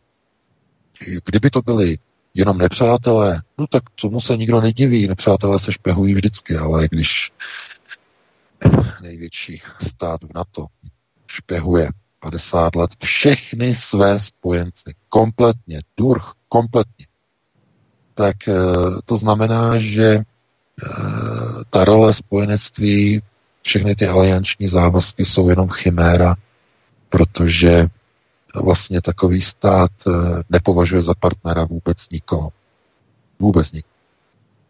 A eh, když někdo odposlouchává třeba německou kancléřku a její telefon, nebo jsou odposlouchávány telefony evropských eh, zákazníků mobilních sítí, když jsou odposlouchávány řek, třeba komunikační datové toky na internetu a všechno to, co kdo píše, tak někdo se na to dívá jako na součást nějakých zájmů, nějaké bezpečnosti, ale to není bezpečnost jako nějak, řekněme, jednotlivých národních států. To je zkrátka jenom čmuchání Američanů, kteří mají strach, protože nemají žádné přátelé. Mají jenom vazaly okolo sebe, poslušné, úslužné, tak mají strach, že někteří z těch vazalů by mohli cuknout a začali by se třeba paktovat s velkými nepřáteli Spojených států. Třeba s Čínou, nebo s Ruskem, nebo s někým jiným. Začali by se ti politici paktovat. No a tak američané sbírají na všechny své spojence kompromitující materiály po celý jejich život. Kompletně. Od zhora dolů. A kdykoliv se nějaký politik dostane do funkce, dostane se do politických řídících procesů, eh, tak je mu velice rychle po nástupu do funkce ukázáno a připomenuto, co na něj mají. A proto vy se divíte, někdo se dostane do funkce a on se najednou změní. A doslova ze dne na den, z hodiny na hodinu. A vy si o něm řeknete, no to je pěkná svině, tak on se tam dostal a hned se změnil. Není to samozřejmě vyloučené, že ten člověk takový opravdu je, ale v mnoha případech je to způsobené právě tím, že když se dostal do té funkce, za ním přišli páni, ukázali mu, co na něj mají a řekli mu, Podívej se. Nikdo ti nechce dělat problémy, ale musíš dělat to, co ti řekneme my. Jinak tohle to půjde ven. No. A tady tím způsobem američtí partneři řídí všechny své spolupracovníky, řídí takhle kompletně všechny politiky, všechny vlády, včetně, tě, včetně té české, včetně, včetně všech dalších. Je to vždycky zamustrováno nějakým tím eh, vznesným výrokem nebo vzletným výrokem o tom, že říkají tomu posilování transatlantických vazeb. To je taková oblíbená formulka Kubíka Jandy z evropských hodnot. Posilování transatlantických vazeb. Eh, no ano, samozřejmě posilování, ale ne těch našich, ale těch amerických ve vztahu k nám. To je velmi důležité, se zapomíná jako dodávat. To znamená, aby jejich mocenský grip, aby byl daleko silnější nad tou Evropou, aby Eh, ten choke, to znamená to dušení, jak nás drží američané pod krkem, jako Evropany, jednotlivé státy, aby byl tak silný a pevný, že prostě nedokážeme cupnout, jinak nás uškrtí a všechno prostě nám hodí na hlavu všechny ty svinstva, které prostě naše politici uh, si někde napekli v minulosti, třeba 10-20 let zpátky, protože všechno na ně mají, všechno je odposlechnuté. A oni, když chtějí udělat nějakou kauzu, něco někde, tak oni zjistí, jaké mají tzv. operativní nástroje. A jedním z těch operativních nástrojů je, že mají přístupy do šifrovacích čipů letadel, stíhaček, dopravních letadel. E, přístupy do čipů v automobilech můžou vám na dálku třeba vypnout brzdy, nebo počítač, nebo čerpadlo, nebo cokoliv v autě. no, proto německé automobilky jako jsou takové, jako, že nechtějí moc montovat jako americké součástky do svých aut. Byl velký tlak. Daimler-Benz konzorcium, eh, že jako nechtělo, nechtělo, nechtělo a eh, tam byly takové tlaky. Eh, no zkrátka, američané se snaží kontrolovat své vazely opravdu velmi brutálními nátlakovými metodami a když někdo neposlechne, tak zkrátka je takzvaně odpálen se vším všudy. No a kauzy obou letů, jak letu MH17 nad Ukrajinou, tak i 214, MH375 nad Malajzí, to všechno ukazuje pouze na to, že myslet si, že tajné služby, americká CIA, že nemá nástroje na to, jak ovlivnit let, letadla, jak ovlivnit zmizení z radarů, že se vypnou transpondéry, že neumí změnit výšku letu letadla, je opravdu naivní. Tak já promiň, že tě přerušuju, ale já vím, že Angela Merkelová, co jsme probírali taky v našem pořadu z Holandska, vyletěla právě do Spojených států na nějakou konferenci a taky jí právě slahali transportéry, úplně všechno, museli se vrátit. Jo, a neovládali to mobilními telefony dokonce, tak to je další a, případ vlastně k těm věcem. Ano, přesně tak, přesně tak, přesně tak. Protože ty uh, systémy jsou samozřejmě několikanásobně chráněné proti výpadkům, ale ona se musela vrátit v tom letu, protože jim vypadly všechny transpondéry a víte, o co se, víte, víte zřejmě, o co se mohlo jednat. Kontrolní otázka. Ten let totiž probíhal v noci, byl noční let. A když letadlo začne být slepé, během letu. Piloti nemůžou nikam letět, nemůžou se vrátit, jsou nad Atlantikem. Víte, co se stane? Kontrolní otázka. Letadlo začne bloudit nad Atlantikem. No, než mu dojde palivo. Než zmizí jako let MH370 nad Malajzí v roce 2014. Kdo se nacházel na palubě MH370? No byli to inženýři. Skupina inženýrů eh, z čínského původu, kteří pracovali pro, eh, na amerických čipech pro řízené rakety. Z nějakého důvodu asi měli být odstraněni. To je mnoho teorií, tam je u toho XX teorií, proč museli ti lidé jako zmizet a zemřít a tak dále, ale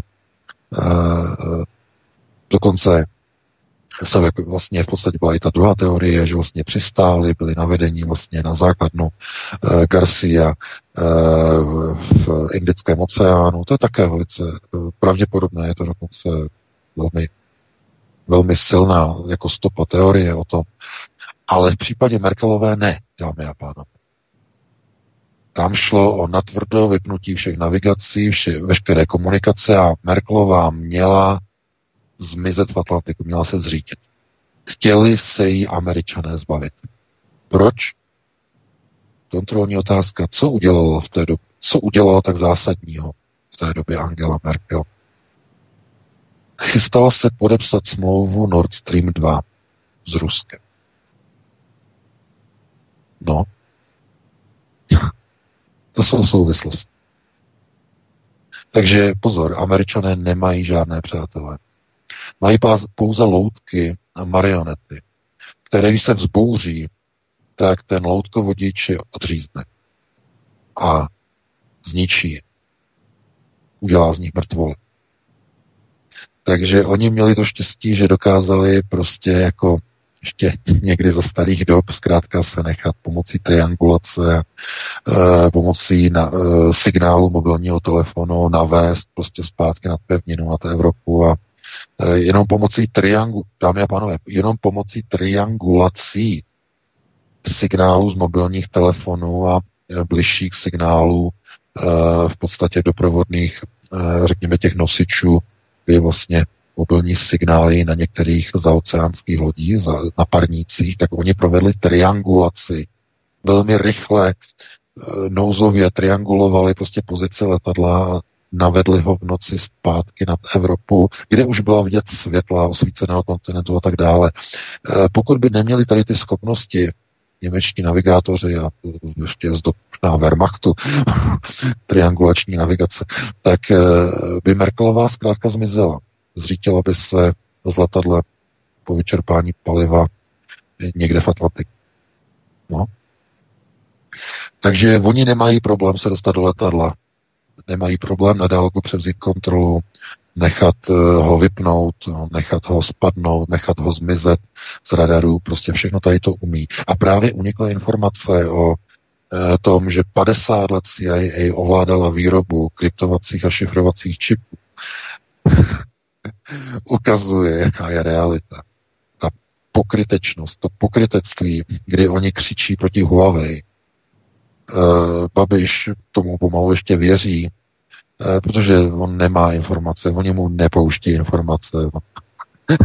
má dost problémů s Čapým hnízdem a s českou televizí, ale uh, zkrátka uh, tohle je jenom ukázka toho, jakým způsobem uh, američané vlastně kontrolují. Oni totiž se bojí, že když začne budovat Huawei, 5G sítě v Evropě, tak oni se řídí američané heslem podle sebe soudím tebe. Oni neví, jestli to Číňané udělají, jestli budou také špehovat úplně všechny a všeho, jako to dělají američané, ale oni američané chtějí mít jistotu, že Číňané k tomu nebudou mít šanci. Proto napěli všechny své síly a snaží se odstavit Huawei od všech procesů. Úplně v Evropě, v Severní Americe tu společnost zlikvidovat. Protože by jinak hrozilo, že kde budou čínské sítě, do nich se americká CIA nedostane. Proto, jak říkám, je dobré eh, v dnešní době si pořizovat eh, zařízení od Huawei, protože asi je lepší se nechat špehovat, pokud vůbec někdy, asi Čínou, než se nechat špehovat Američany. Jenže je samozřejmě velice těžké, protože jakmile si ten telefon koupíte a e, máte nějaké zařízení nebo třeba nějaký tablet a e, tak tam stejně nainstalujete aplikaci od Google a ta vás začne šmírovat stokrát víc. Takže to je jenom takový vtip, ale e, zkrátka jenom se ukazuje, že kauza na společnosti CryptoAG odkryla, jaká je zkrátka realita takzvaného transatlantického spojenectví. Není to žádný partnerský postoj, není to partnerské postavení, je to tvrdá vazalita všech zemí ve vztahu ke Spojeným státům. Takže takhle bych to ukončil. Máme 21.06, dáme si 6 minut přestávku 7 a po přestávce se pustíme do telefonických posluchačů. Určitě přesně tak. Já jenom doplním, že ono okřídlené takzvaně komunistické důvěřuji, ale prověřuji, eh, pronášel už i Donald Trump, pardon, Donald Trump, oni se oba jmenují Donaldové, ale Donald Reagan.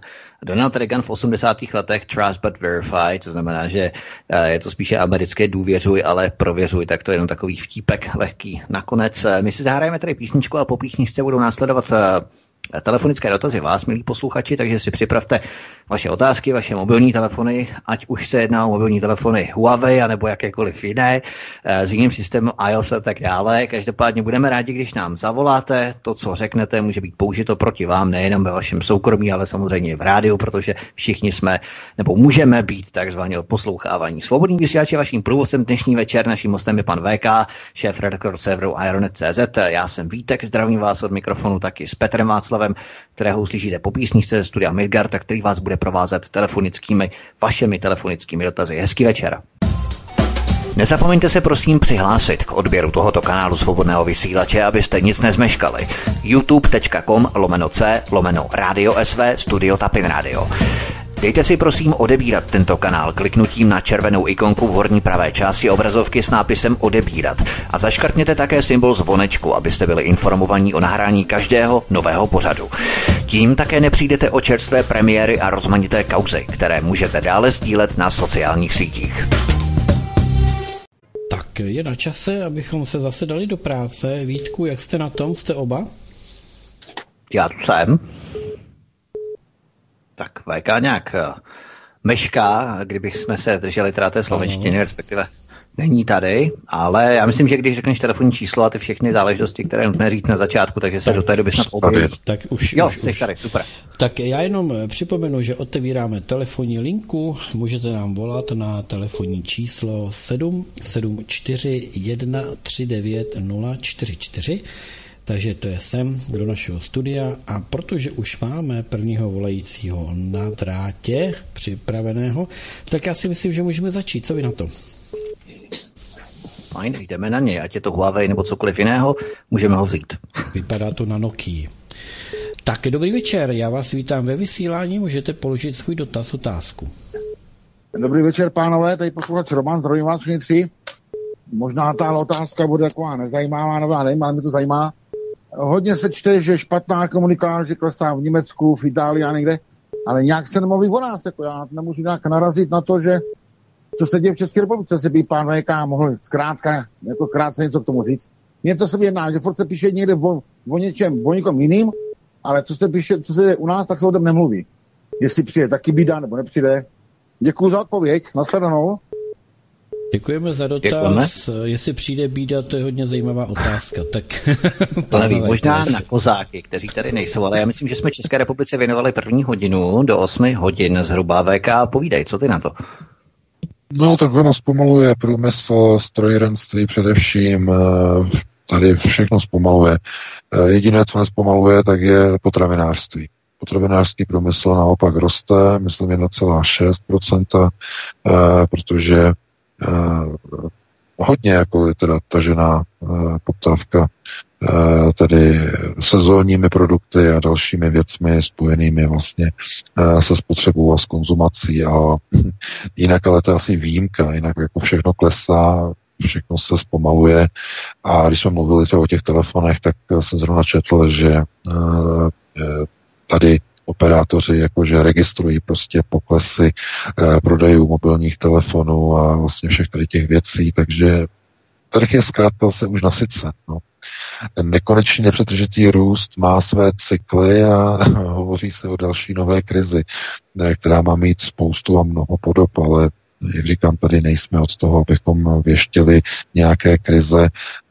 Je naprosto logické, že pokud se situace třeba tady prohloubí, tak se to okamžitě okopíruje do České republiky, protože tak víme, že česká ekonomika je silně navázaná tady na Německo a když zpomalí Německo, zpomalí Česká republika dvakrát tolik, mimochodem.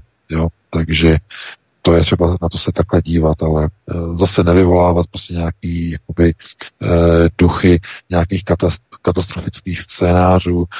Bude to průběžné, postupné, ale v nějaké chvíli se to zlomí, protože investoři a především ti, kteří plánují rozvoje podniků, si řeknou, teď je nejvyšší čas začít propouštět, protože když to necháme, tak nás to poškodí.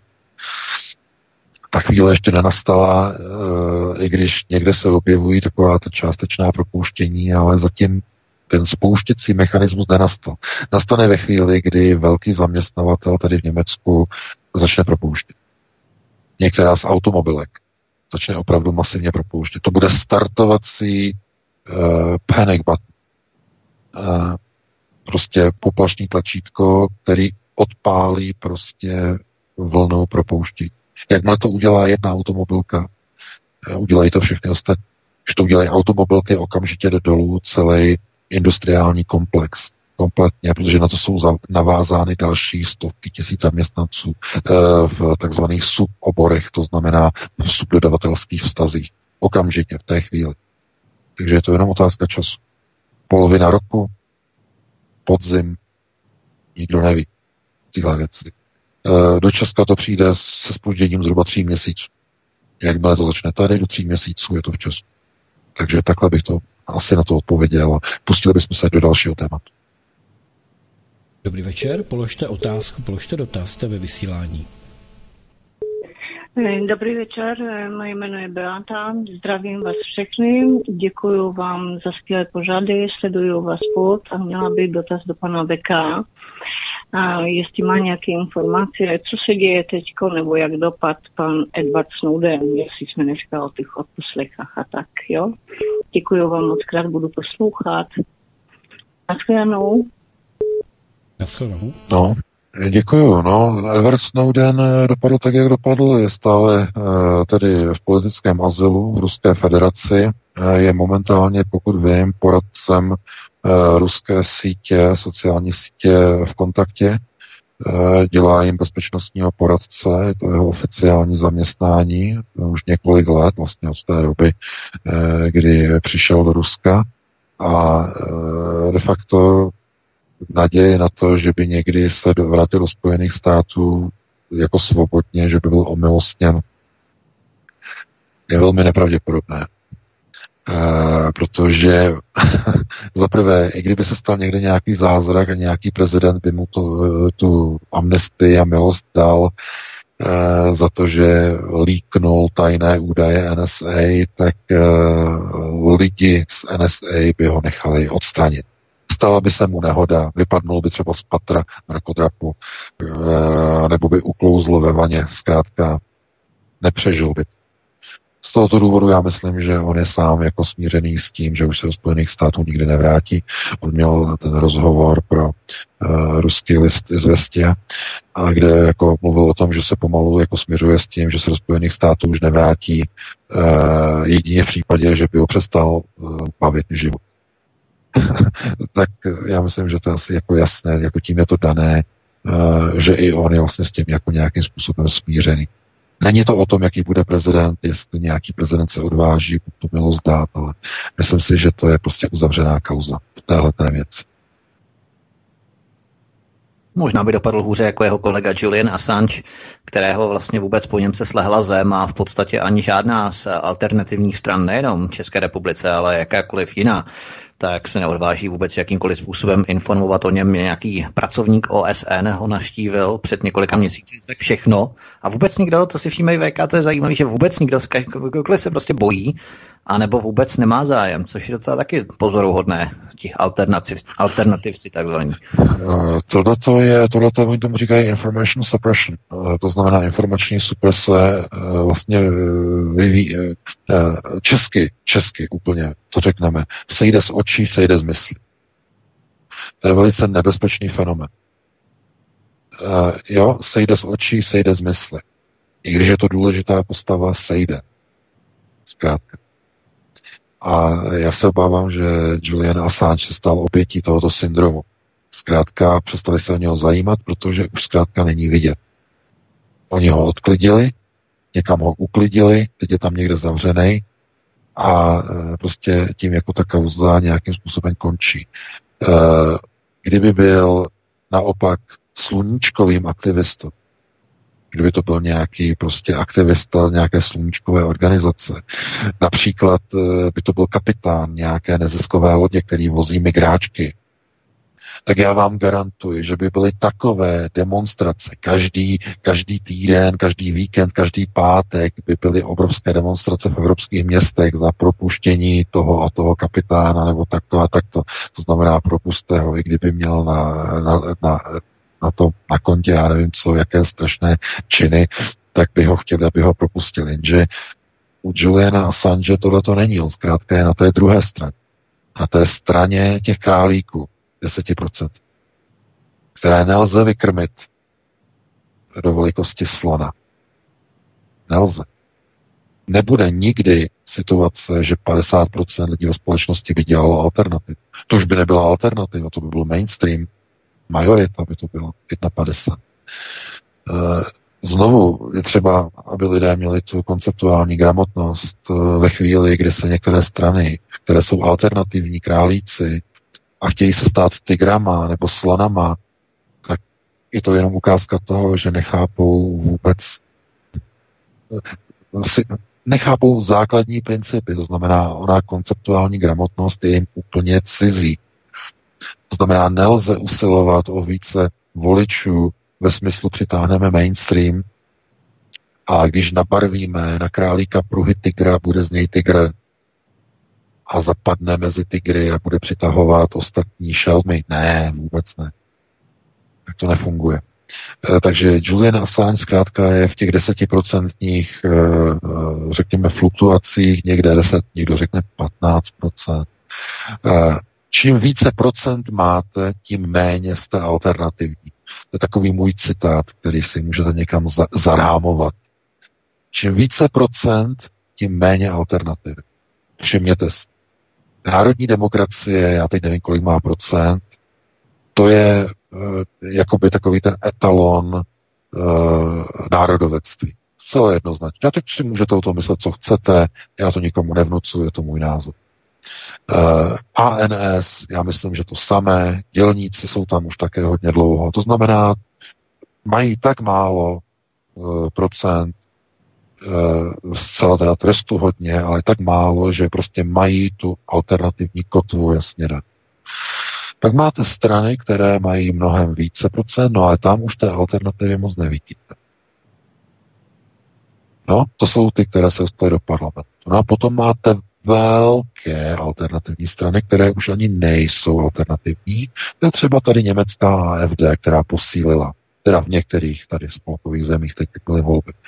E, A když se podíváte na jejich mediální étos, no Ježíši Kriste, to už nemá s alternativou nic společného. Oni vytvořili v těch městech koalice normálně CDU, CSU.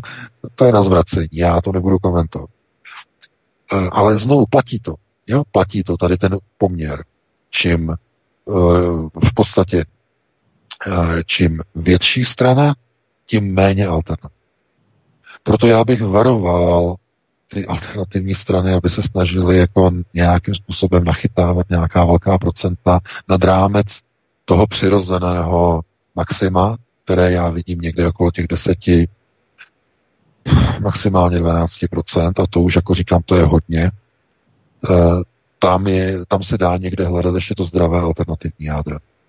Ale v okamžiku, kdy budete chtít, abyste měli 15%, 17%, 20%, už nejste alternativní. Vůbec ne, ani v žádném případě, protože tolik, tolik králíků v té společnosti zkrátka není. Tam už jsou jenom šelmy. A nemůžete z králíka dělat šelmu a nemůžete ani se snažit se tvářit, že děláte králíka, když už dávno z vás šelma je. Takže takhle bych to jenom uzavřel a pustíme se do další.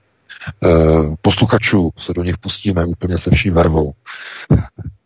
Dobrý večer, tak jste ve vysílání, položte otázku. Dobrý večer, u telefonu Kamil Papežík z Brna, já vás všechny uh, upřímně zdravím. Uh, chci se zeptat, uh, prosím, uh, pana Veka, na to, jaký má názor na, na vlastně teď se to vyvíjí nějak tak podivně s tou národní domobranou a tak dále. Jeví se, že uh, šéf národní domobrany pravděpodobně teda, aspoň mě se tak jeví, že koketuje s panem Okamurou, aby se dostali možná na nějaké kandidátky nebo tak dále a tak dále. Eh, s tím, že eh, chci se zeptat takto. Eh, myslíte si, že je možné, že se ta národní domobrana, tak jak se vlastně dali dohromady nějaké ty desítky nebo stovky lidí pod České republice, jestli se to úplně rozpadne, anebo, anebo, anebo taky taková teorie, zdá je možné, že šéf národní domobrany je eh, takovým podobným magnetem eh, na vlastence, jako eh, vlastně v jistém smyslu byl a je Okamura, jo? Takovou, takovou nějakou falešnou vějíčkou. Budu pečlivě poslouchat. Děkuji moc krát. Mějte se krásně. Nashledanou. Nashledanou. Tak, Já děkuji za ten dotaz. Tak jestli pan Papežík četl ten poslední článek na Aeronetu, který tam je, tak vlastně tam je to celé popsané Eh, že ano, přesně to, to se děje. Uvidíme tedy zítra, eh, proběhne tedy ta schůze představitelů Národní domobrany a já říkám jednu zásadní věc. Eh, pokud opravdu tedy se tam dojde k těm událostem, já věřím, že k tomu že, že to by byla taková mediální smršť, že to by je úplně zničilo, ale pokud opravdu se tam začne jednat o vyloučení eh, Neliliskové, tak eh, to bude, to bude šok. To bude šok. To bude naprostá exploze, granát eh, hozený mezi alternativce způsobem, ze kterého se mnoho lidí nevzpamatuje. A to samé asi, myslím, platí o paní nebo slečně, já teď nevím, abych se neplet, Hyťové. Vítku, slečna, slečno nebo paní? Uh, já myslím, že slečna, ale ono se to prý v tom protokolu nějak nerozlišuje, že se říká jasně, paní. Jasně. Už. No, jasně, fakt nevím, fakt nevím, abych jako neurazil, ale jestli se potvrdí tedy i jako v podstatě přestup do trikolory, tak tam mě to jako třeba ani nepřekvapí. Jo, takhle bych byl upřímný, že mě to nepřekvapí, protože já eh, takhle, já se k tomu nestavím z pozice, že bych uh, slečnu nebo paní Hytěvou kritizoval. Protože chápu, že asi vidí, co se v SPD děje. Chápe. Rozum. A uh, mnoho, však jsme o tom psali, Mnoho poslanců se na to může dívat tak, že odchod do jiného subjektu je daleko lepším řešením, než umřít na jedné lodi, která pomalu se potápí. E, to znamená, já k tomu nemám nějaký, e, řekněme, zásadní řekněme, negativní postoj, že bych řekl, a podívejte se, takhle to je, a přeběhlictví a tak dále, a tak dále. Ano, samozřejmě, že vůči těm voličům to tak je. Oni volili, volili tady ty kandidáty, kteří se tam dostali, teď přeběhlictví není zrovna moc dobrá nota, takže to, tak to je, ale jak říkám, za to si může vedení sami, strany úplně samo. Prostě z každé strany začnou všichni utíkat v okamžiku, kdy tam začne nějaká krize, kdy v okamžiku, kdy tam začnou probíhat procesy, které právě se probíhají, které uh, vedou k tomu, že uh, dochází k takzvanému zrušení uh, místní příslušnosti v rámci vlastně volebních kandidátek. To jsou věci, které lze přirovnat k onomu hození granátu do prostřed davu. Zkrátka to vyděsí. A vyděšený poslanec je jedna z nejnebezpečnějších vůbec zbraní. To je neřízená střela. Jakmile se poslanec vyděsí, že eh, by už nemusel třeba dostat na kandidátku nebo eh, probíhají procesy, které eh, mu naznačují, hele, je to tady takhle nastavený, že se blíží volby, viď? Blíží se volby. Kdy? Za rok. No, už jakoby to je hodně brzy. A, nebo a tak, za rok a půl. A teď co? Budu, budu na kandidáce, nebudu na kandidáce? No a ono se ukazuje, že spíš asi ne, než, než spíš jo. Takže zavčas se hledají nové subjekty, které mají šanci se dostat do parlamentu a obsadit na nich první místa. Volitelná místa na kandidátkách. Dostat se tam znova do té sněmovny. No, tak politický turismus, no. Ale jak říkám, to není tak drastická situace, i když taky není pozitivní, ale jak říkám, vyloučení nelilistové, to by byla úplně jiná liga. To by byl v podstatě takový odjištěný granát, který by naprosto znevěrohodnil veškerou, veškerou práci na národní domobrany. Ale úplně komplet veškerou. Kompletně. Já varuju, že spojení národní demokracie, teda pardon, národní domobrany.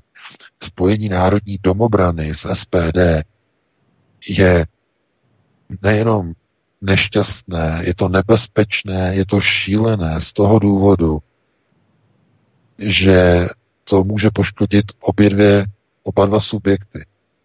Národní demokracii to poškodí v tom smyslu, že teda národní domobranu, znovu se do toho plete národní demokracie, ale národní domobranu to poškodí v tom smyslu, že e, spojením s SPD vznikne v podstatě jakási e, jakoby linka toho, že ve skutečnosti oni jsou jakýmsi de facto přívěškem nebo přívěskem e, Okamurova hnutí. A naopak to poškodí Okamurovo hnutí SPD a to z toho důvodu, že kritici SPD budou říkat, Tomio Okamura si, si pořídil e, svoje oddíly SS. To už jsem za, dneska zaregistroval na YouTube. Jo, to, to jsem zaregistroval v diskuzi pod videem e, e, té skupiny, e, oni dělají ty videa Soulboys. To je skupina televize Prima Cool eh, na YouTube. Oni dělají eh, videa eh, takzvaných repových petlů nebo repových bitev, jo, a vždycky tam názorňují vždycky dvě postavy, které mezi sebou repují a je to někdy jako vtipně udělaný.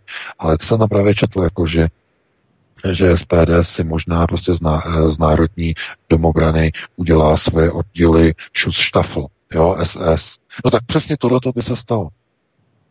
Pokud by se objevili kandidáti, a tedy kandidáti, pokud by se objevili členové Národní domobrany na kandidátkách eh, SPD, okamžitě by na ně sluníčkáři nasadili tady tu notu. Okamuro, Okamurova Schutzstaffel. Jo, to znamená dehonestace, diskreditace, tohle to nedělejte, opravdu to nedělejte, protože e, domobrany musí být apolitické z principu. Nejhorší je voják politik. Spolitizovaný voják. Nebo zmilitarizovaný politik. To je zase v opačném gardu, to je také špatné, to je ještě horší. Takže tohle to opravdu by neměli dělat. Já věřím, že k tomu snad nedojde, ale jak říkám, máme ty zdroje, dostali jsme tyhle ty signály, že takhle jsou chystané eh, jednotlivé kroky, počkáme si tedy zítra, jak to dopadne, ale jak říkám, tohle jsou, to jsou šílené procesy, které, eh, já nevím, co se to děje, ale to je, to je útěk ke hrobu. To znamená skočit rovnou šipku, rovnou dolů a sám se zakopat a sám se zahrabat spolu se, s celou partají, s celou stranou a s celou národní domobranou úplně kompletně, protože někdo chce zkrátka si pomoci k lepšímu výsledku voleb a druzí si chtějí zase pomo- pomoci k nějakému vlivu v rámci politické kandidátky. Ani jedno, ani druhé není šťastné, není to správné a nemělo by se vůbec o tom ani přemýšlet. I e, spojování domobran s politickými subjekty je nežádoucí, je to nešťastné, je to dokonce nebezpečné. Takže já bych to takhle uzavřel a pustíme e, do vysílání dalšího volajícího. Ano, tak já vás vítám ve vysílání, položte otázku, dobrý večer. Dobrý večer, eh, posluchač z Prahy. Já jsem se chtěl zeptat, jak VK mluvil o těch procentech versus eh, Rizos a alternativa, tak eh, myslím, že na jaře se chystá snad v Pardubicích setkání stran. Myslím, že národní demokracie Aliance národních sil a možná tam bude ještě někdo, které tedy e, mají svoje jakoby zralé kádry a bude se jednat o jejich sloučení. E, sloučení. Tak by mě velmi zajímalo, jaký má na to pan VK názor. Děkuji, budu poslouchat. Děkujeme. Já děkuji za dotaz. Jaký má to názor? No tak samozřejmě já to jenom pouze můžu podpořit, protože slučování těchto malých subjektů s cílem, aby se v rámci spolupráce dostali do parlamentu, aby se tam dostali aspoň teda na těch 5-6% minimálně tedy, je dobrý začátek eh, pro prosazování, řekněme, těch národních eh, zájmů a národních cílů. Důležité ale je, co se stane potom, po tom vstupu po tom vstupu začnou probíhat takové tlaky ze všech těch tradičních politických stran kolem dokola, a ne jenom nahoře, v centrále vedení takového alternativního subjektu, někde v Praze, ale v jednotlivých regionech.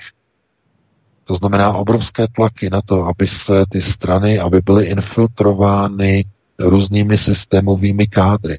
Protože ta strana, pokud chce, nebo skupina těch malých stran, které se slučují, chtějí prostě dělat politiku, řekněme na té parlamentní úrovni, musí mít pobočky ve všech krajích, musí to mít kádrově a hlavně finančně zabezpečené. A e, já se obávám, že bude platit ono pěkinovského křídlené, že nejsou kádry. Kromě toho, že nejsou peníze, ale hlavně nejsou kádry. Takže největším rizikem je to, že se nepodaří e, dosadit silné, řekněme, eh, kandidáty se silným charisma, kteří by dokázali řídit jednotlivé, řekněme, eh, volby, jednotlivé krajské organizace, místní organizace, zastřešit to, eh, řekněme, v oné rovině, by ta spolupráce nebyla jeden hod a druhý Čehý, ale aby to bylo nějak synchronizované. Bohužel tady musím říct, že dobré zkušenosti vlastně tady s tím řízením mají podnikatele. Když je někdo podnikatel, tak tady s tím managementem nemá problém. E, proto ve vší úctě musím říct, že Tomio Okamura uspěl, protože má bohaté zkušenosti z biznesu a e, při založení jak tedy úsvitu, tak i SPD pouze zužitkoval to, co zná z, z biznesu. Jo, to je velmi důležité. E,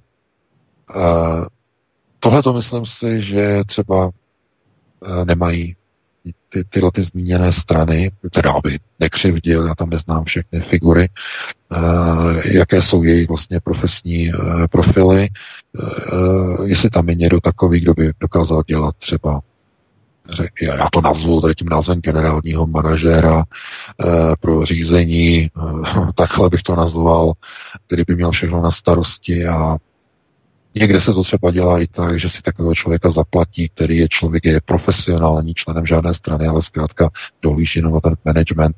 Ale to už potom je takové neosobní, jo? Je to neosobní v rovině, v rovině té politiky a řekl bych, to je dokonce babišovský styl. My tam nepotřebujeme politika, my tam potřebujeme manažéra. To je to, to je ten Babišův citát, ten už je strašně starý. To bylo ještě to bylo v době, eh, kdy on ještě nebyl ani eh, neměl ani založené hnutí, ano. Eh, to je starší citát někdy rok 2007 na jednom jednání říkal tohleto. A ano, samozřejmě, tak se dá na to jako taky dívat, samozřejmě, že prostě, když tam není politik, dáme tam manažéra. Jenže ten manažer zkrátka nemá to srdce. Jo, to je, to je ta marketingová rovina, je to ten managementový systém řízení eh, a ten lze třeba použít na nějakou mainstreamovou já nevím, řekněme, eh, stranu, která je do značné míry takzvaně populistická, no, klasické hnutí, ano, samozřejmě, široce rozkročené, ale těžko se to bude eh, jakoby navazovat a roubovat na strany vlastenecky definovat. Tam musí být srdcaři, tam musí být jiní politici a e, obávám se, aby jich byl dostatečný počet a aby se hlavně měli domluvit, protože i na tady těch, řekněme, úrovních jsou velké, velké roz, e, bych řekl, rozpory nebo nejednoznačnosti o tom, jaké vůdčí figury by kde měly figurovat.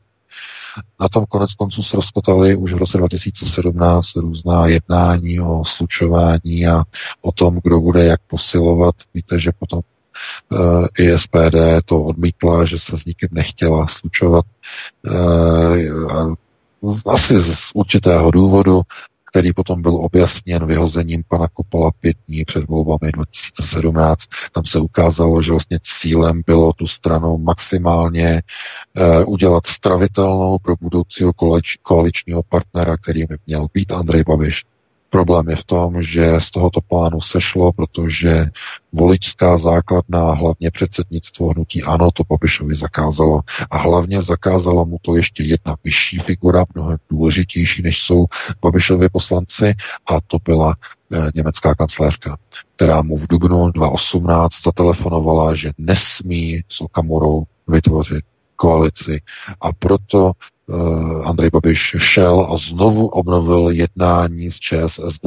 Po druhé, poté, co dva týdny předtím rozhovory ukončil jako, jako e, bezpředmětné a bez dohody, ale po telefonátu s Merkelovou se vrátil k jednacímu stolu, dal Janu Hamáčkovi jeho požadavek, splnil mu ho, i když dlouho Babiš nechtěl, to znamená křeslo ministra vnitra, no a výsledek znáte. Takže tohle zkrátka je pouze potom jenom ta pozice toho, že když děláte alternativu, tak v nějaké chvíli zjistíte, eh, že máte tu volbu, buď ji teda dělat jako alternativu, nebo ji dělat takzvaně jako mainstream. A když děláte jenom alternativu, tak musíte počítat s tím, že velikost králíka na politické scéně nikdy nepřerostete. Protože to zkrátka je nesmysl. Je to vyloučené. Takže podle toho se musíte zařídit. Eh, dáme tady prostor dalšímu volající. Máme. Ano.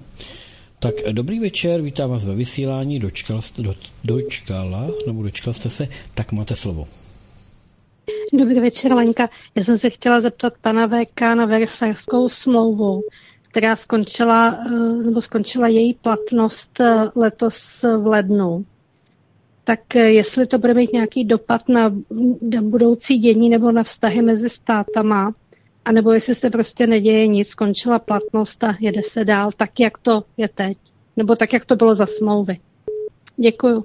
No, Děkujeme. Za dotaz.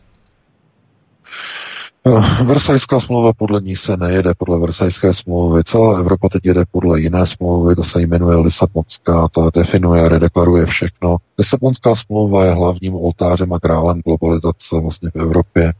Je to hlavní nástroj takzvané kalergiovské Evropy, jehož nebo jejíž cílem je totální a absolutně islamizace veškerého životního prostoru Evropy do roku 2050, do 1. ledna 2050. Je to přesně takto naplánováno. Ve všech zemích má e, islámská komunita mít do roku, do 1. ledna 2050 51% zastoupení ve všech zemích Evropy. To je Kalergiho dok- doktrína.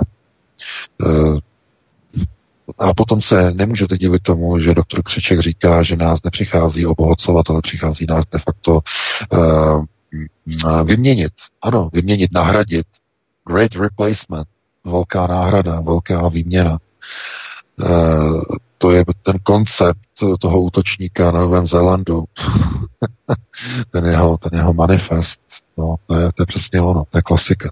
Takže ten, kdo si z toho bere jako ponaučení, bere si z toho příklad, tak tohleto je jenom ukázka toho vlastně, kam to celé všechno směřuje. Takže ano, Lisabonská smlouva je ta smlouva, kterou, kterou se teď musíme zajímat. Versa je mrtvá a je to je, je jedno, jestli je, je, jestli expirovala nebo jestli se přestala plnit. Teď eh, rozhodují úplně, úplně jiné smlouvy.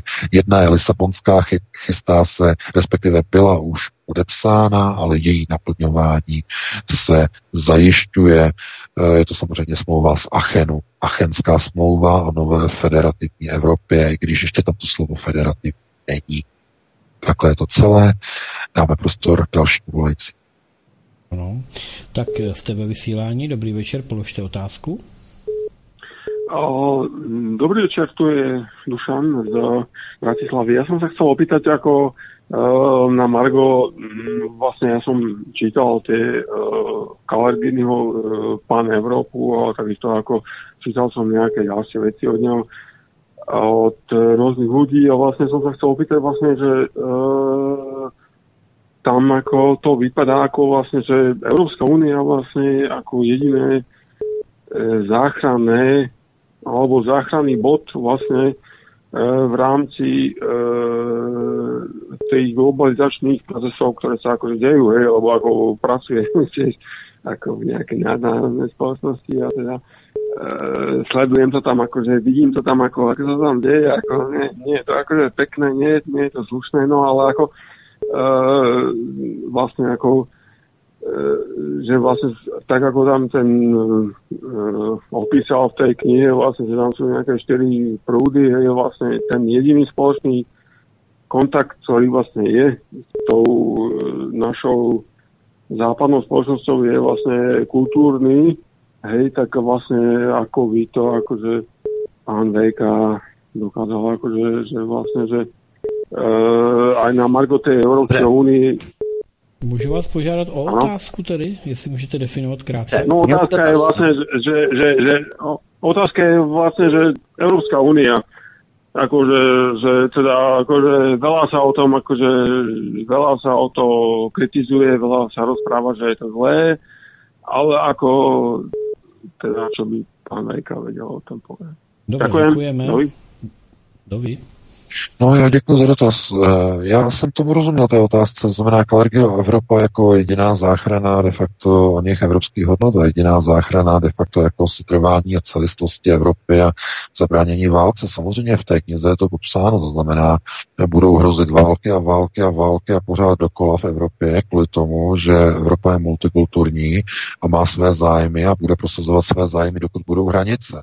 V okamžiku, kdy budou hranice zničeny a jednotlivé kultury se promísí, tak nebudou už nikde žádné kontrasty. On tomu říká, on tomu říká v té knize uh, mezietnické kontrasty. Co to je mezietnický kontrast? Uh, je to getizace Evropy. To znamená, máte jednu ulici a v ní jsou jenom Romové, nebo cikáni, jak, jak chcete. V druhé uh, ulici jsou Aziaté, já nevím, Větnamci. Ve třetí ulici jsou Černoši, ve čtvrté jsou Piloši a tak dále. A vy, když si stoupnete do té ulice, tak vlevo vidíte uh, jedno etnikum, vpravo druhé etnikum a to je, to je ten kontrast. Jo, etnický kontrast. Ale to znamená, ty baráky mezi sebou bojují. Ten jeden barák říká tomu druhému, vy tam řvete, vy tam děláte ohně, e, vy se chováte jako dobytkové a tak dále. A ti druhý zase říkají, že e, vy e, házíte odpadky z okna a tohleto. A ty třetí říkají, my tady třeba máme pravidelně mši, bohoslužby a vy se nemodlíte, vy jste neznapozy a tak dále. To znamená, jsou kontrasty. Jo? A Kalergie doktrína je o tom, že když se ty baráky zbourají, když se ty lidi smíchají všichni dohromady a postaví se jeden společný barák, tyhle ty rozbroje skončí, protože všichni budou od malička, od útla vystaveni onomu mixu. Kulturnímu, sociálnímu, politickému, systémovému mixu. Ten mix způsobí, že si zaimprintujete, zapíšete do podvědomí jako malé dítě a až do smrti, že tenhle ten mix je multikulturní a že lidé jsou různí a jejich přirozeností je se chovat podle svého tak, jak oni chtějí. A že mojí povinností je respektovat, uh, respektovat tady toho člověka, že plive na zem. Je mojí povinností respektovat tady toho, že mlátí ženu, protože to součástí jeho kulturního náboženského přesvědčení, je mojí povinností e, nechat se spát e, jenom jedním typem masa, protože to druhé je, e, je příliš e, skandální pro nějakou, nějakou jinou skupinu lidí. To znamená, ten systém toho promísení způsobí, že vlastně už nebudou nikde žádné války. Problém je v tom, že Kalergiho doktrína je kalech. Podvod na gojské národy. Tohleto, když bude realizován, tak nenastane uh, v tom multimixu, kde nebudou žádné hranice, nenastane věčný mír, ale věčná válka nekonečná válka a chaos, která povede k tomu, že všichni lidé v té společnosti budou žádat a prosit o permanentní 24-hodinovou ochranu svých obydlí a životů a koho budou žádat o pomoc? Velkého bratra. Na kamerách které budou rozmístěny každých pět metrů, které mezi sebou budou komunikovat bezdrátově pomocí 5G sítí v jednotlivých bytech, v jednotlivých ulicích, v jednotlivých chodbách domů, všude budou sledovány kamery, aby ta bezpečnost v tom multikulti mixu bez hranic ve společném mixovacím kotli byla zaručena úplně všem. Kalech je to kvůli tomu, že tady podvod na Goje, kvůli, kvůli tomu, že tohle je celou dobu cílem, protože v okamžiku, kdy toto bude realizováno, bude ukotvena světová vláda do Musia. Tohle je to zásad, to je to klíčové. To je hlavní koncept Evropské unie, to znamená stejně jako cílem socialismu bylo dosažení komunismu, tak cílem Evropské unie je dosažení kalergiovské, multikulturní, islamizované a rozmixované evropské společnosti. Takže takhle doufám, že jsem to vysvětlil poměrně jasně, že jste to pochopili. No a jak říkám, aby toto nenastalo, tak je třeba těm globalizačním procesům odporovat. Odporovat e, všemi prostředky. A e, tím hlavním prostředkem je odporovat všem procesům řízení, které prosazuje Izrael. Protože on je hlavním architektem těchto, řekněme, procesů, které vedou k destabilizaci celé Evropy. E, tam od, všude, tam odkud utíkají jako první židé, budou v zápětí utíkat křesťané, budou utíkat svobodomyslení lidé, kterým bude zakázáno psát, zpívat a e, mluvit. A v konečném důsledku v těchto společnostech zůstanou jenom otroci, nevolníci, kteří se budou pát o své životy a budou vzhlížet velkému bratrovi, aby je ochránil na milionech kamerách a na armádách policajtů, kteří budou dohlížet na to, ne, aby se mezi sebou lidi nepobí, nezabili a ne, nepomátili, ale na to, aby už nikdy nikdo nemohl převzít moc nad tímto, řekněme, nadnárodním subjektem aby už nikdo nikdy nemohl provést žádnou národní lidovou revoluci. Aby už nikdy si jednotlivé národy nemohly do svých čel zvolit své skutečné národní vůdce, kádry své vlastence, nikoli v kandidáty různých sionistických nadnárodních organizací, kteří prosazují pouze zájmy do Případně chasické zájmy domů Jehuda.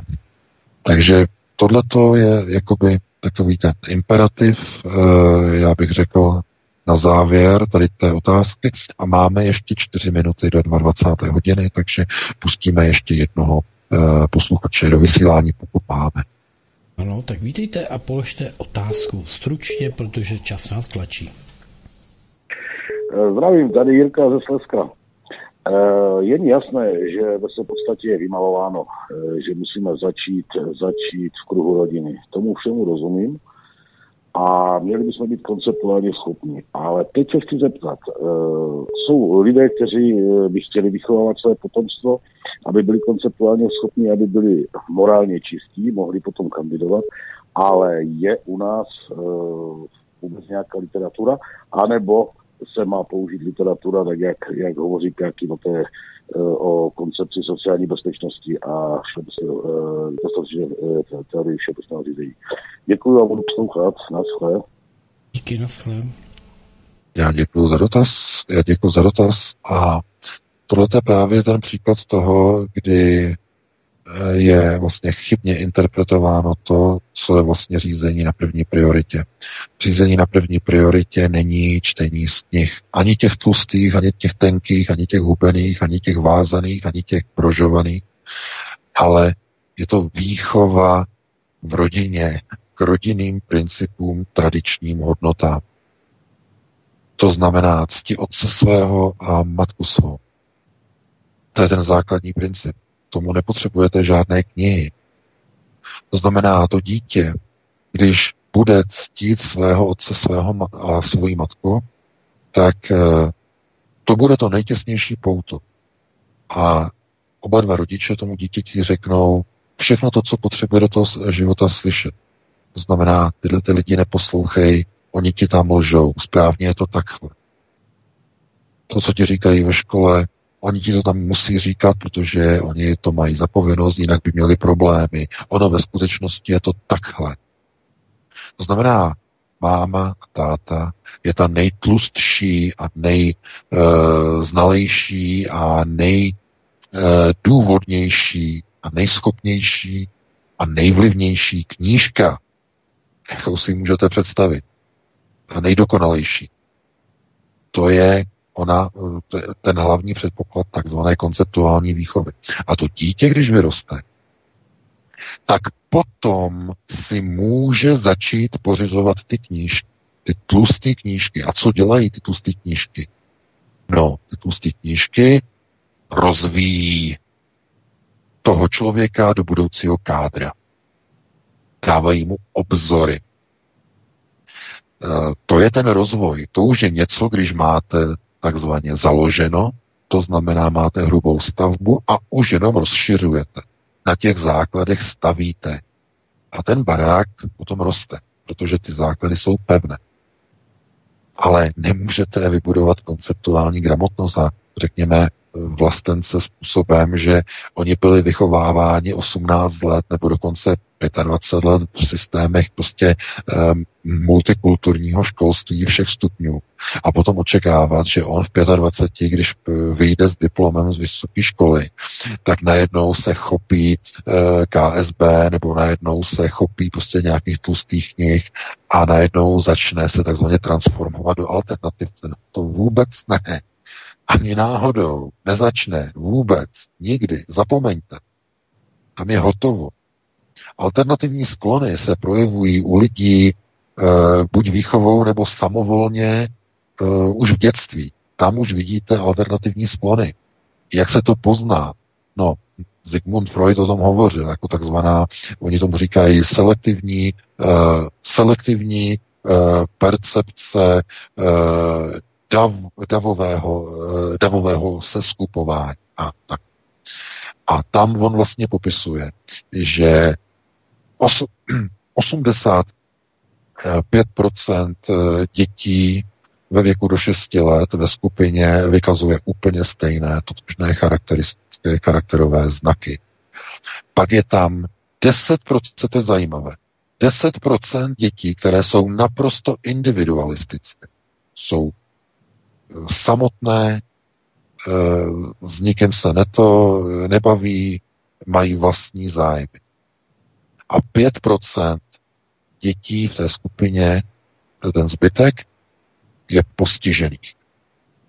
LGBT, homosexuálové, bisexuálové, lesby, vyloučení, neintegrovatelní a tak dále.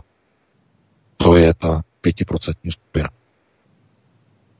No, tohle to vypozoroval Freud.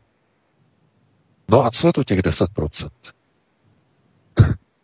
No, to je ten králík, dámy a pánové. Pokud jste nás poslouchali dnes celý ten pořad, tak víte, o čem mluvím. To je ta alternativa. To jsou ti vlastenci. Takže ti vyrůstají už v té školce, už v tom základu, v té skupině těch dětí. Těch 10%. Víc ne. A e, tam není třeba dokonce žádná, žádná vyšší konceptuální výchova, protože ty děti to mají od Pána Boha, oni vyrostou, jsou individualisté, ale jsou nastavení tak, že používají vlastní hlavu. Někdo to může být na škodu samozřejmě. Jsou individualisté takzvaně bez skrupulí, ale to je otázka rodiny, aby takové dítě dokázalo usměrnit.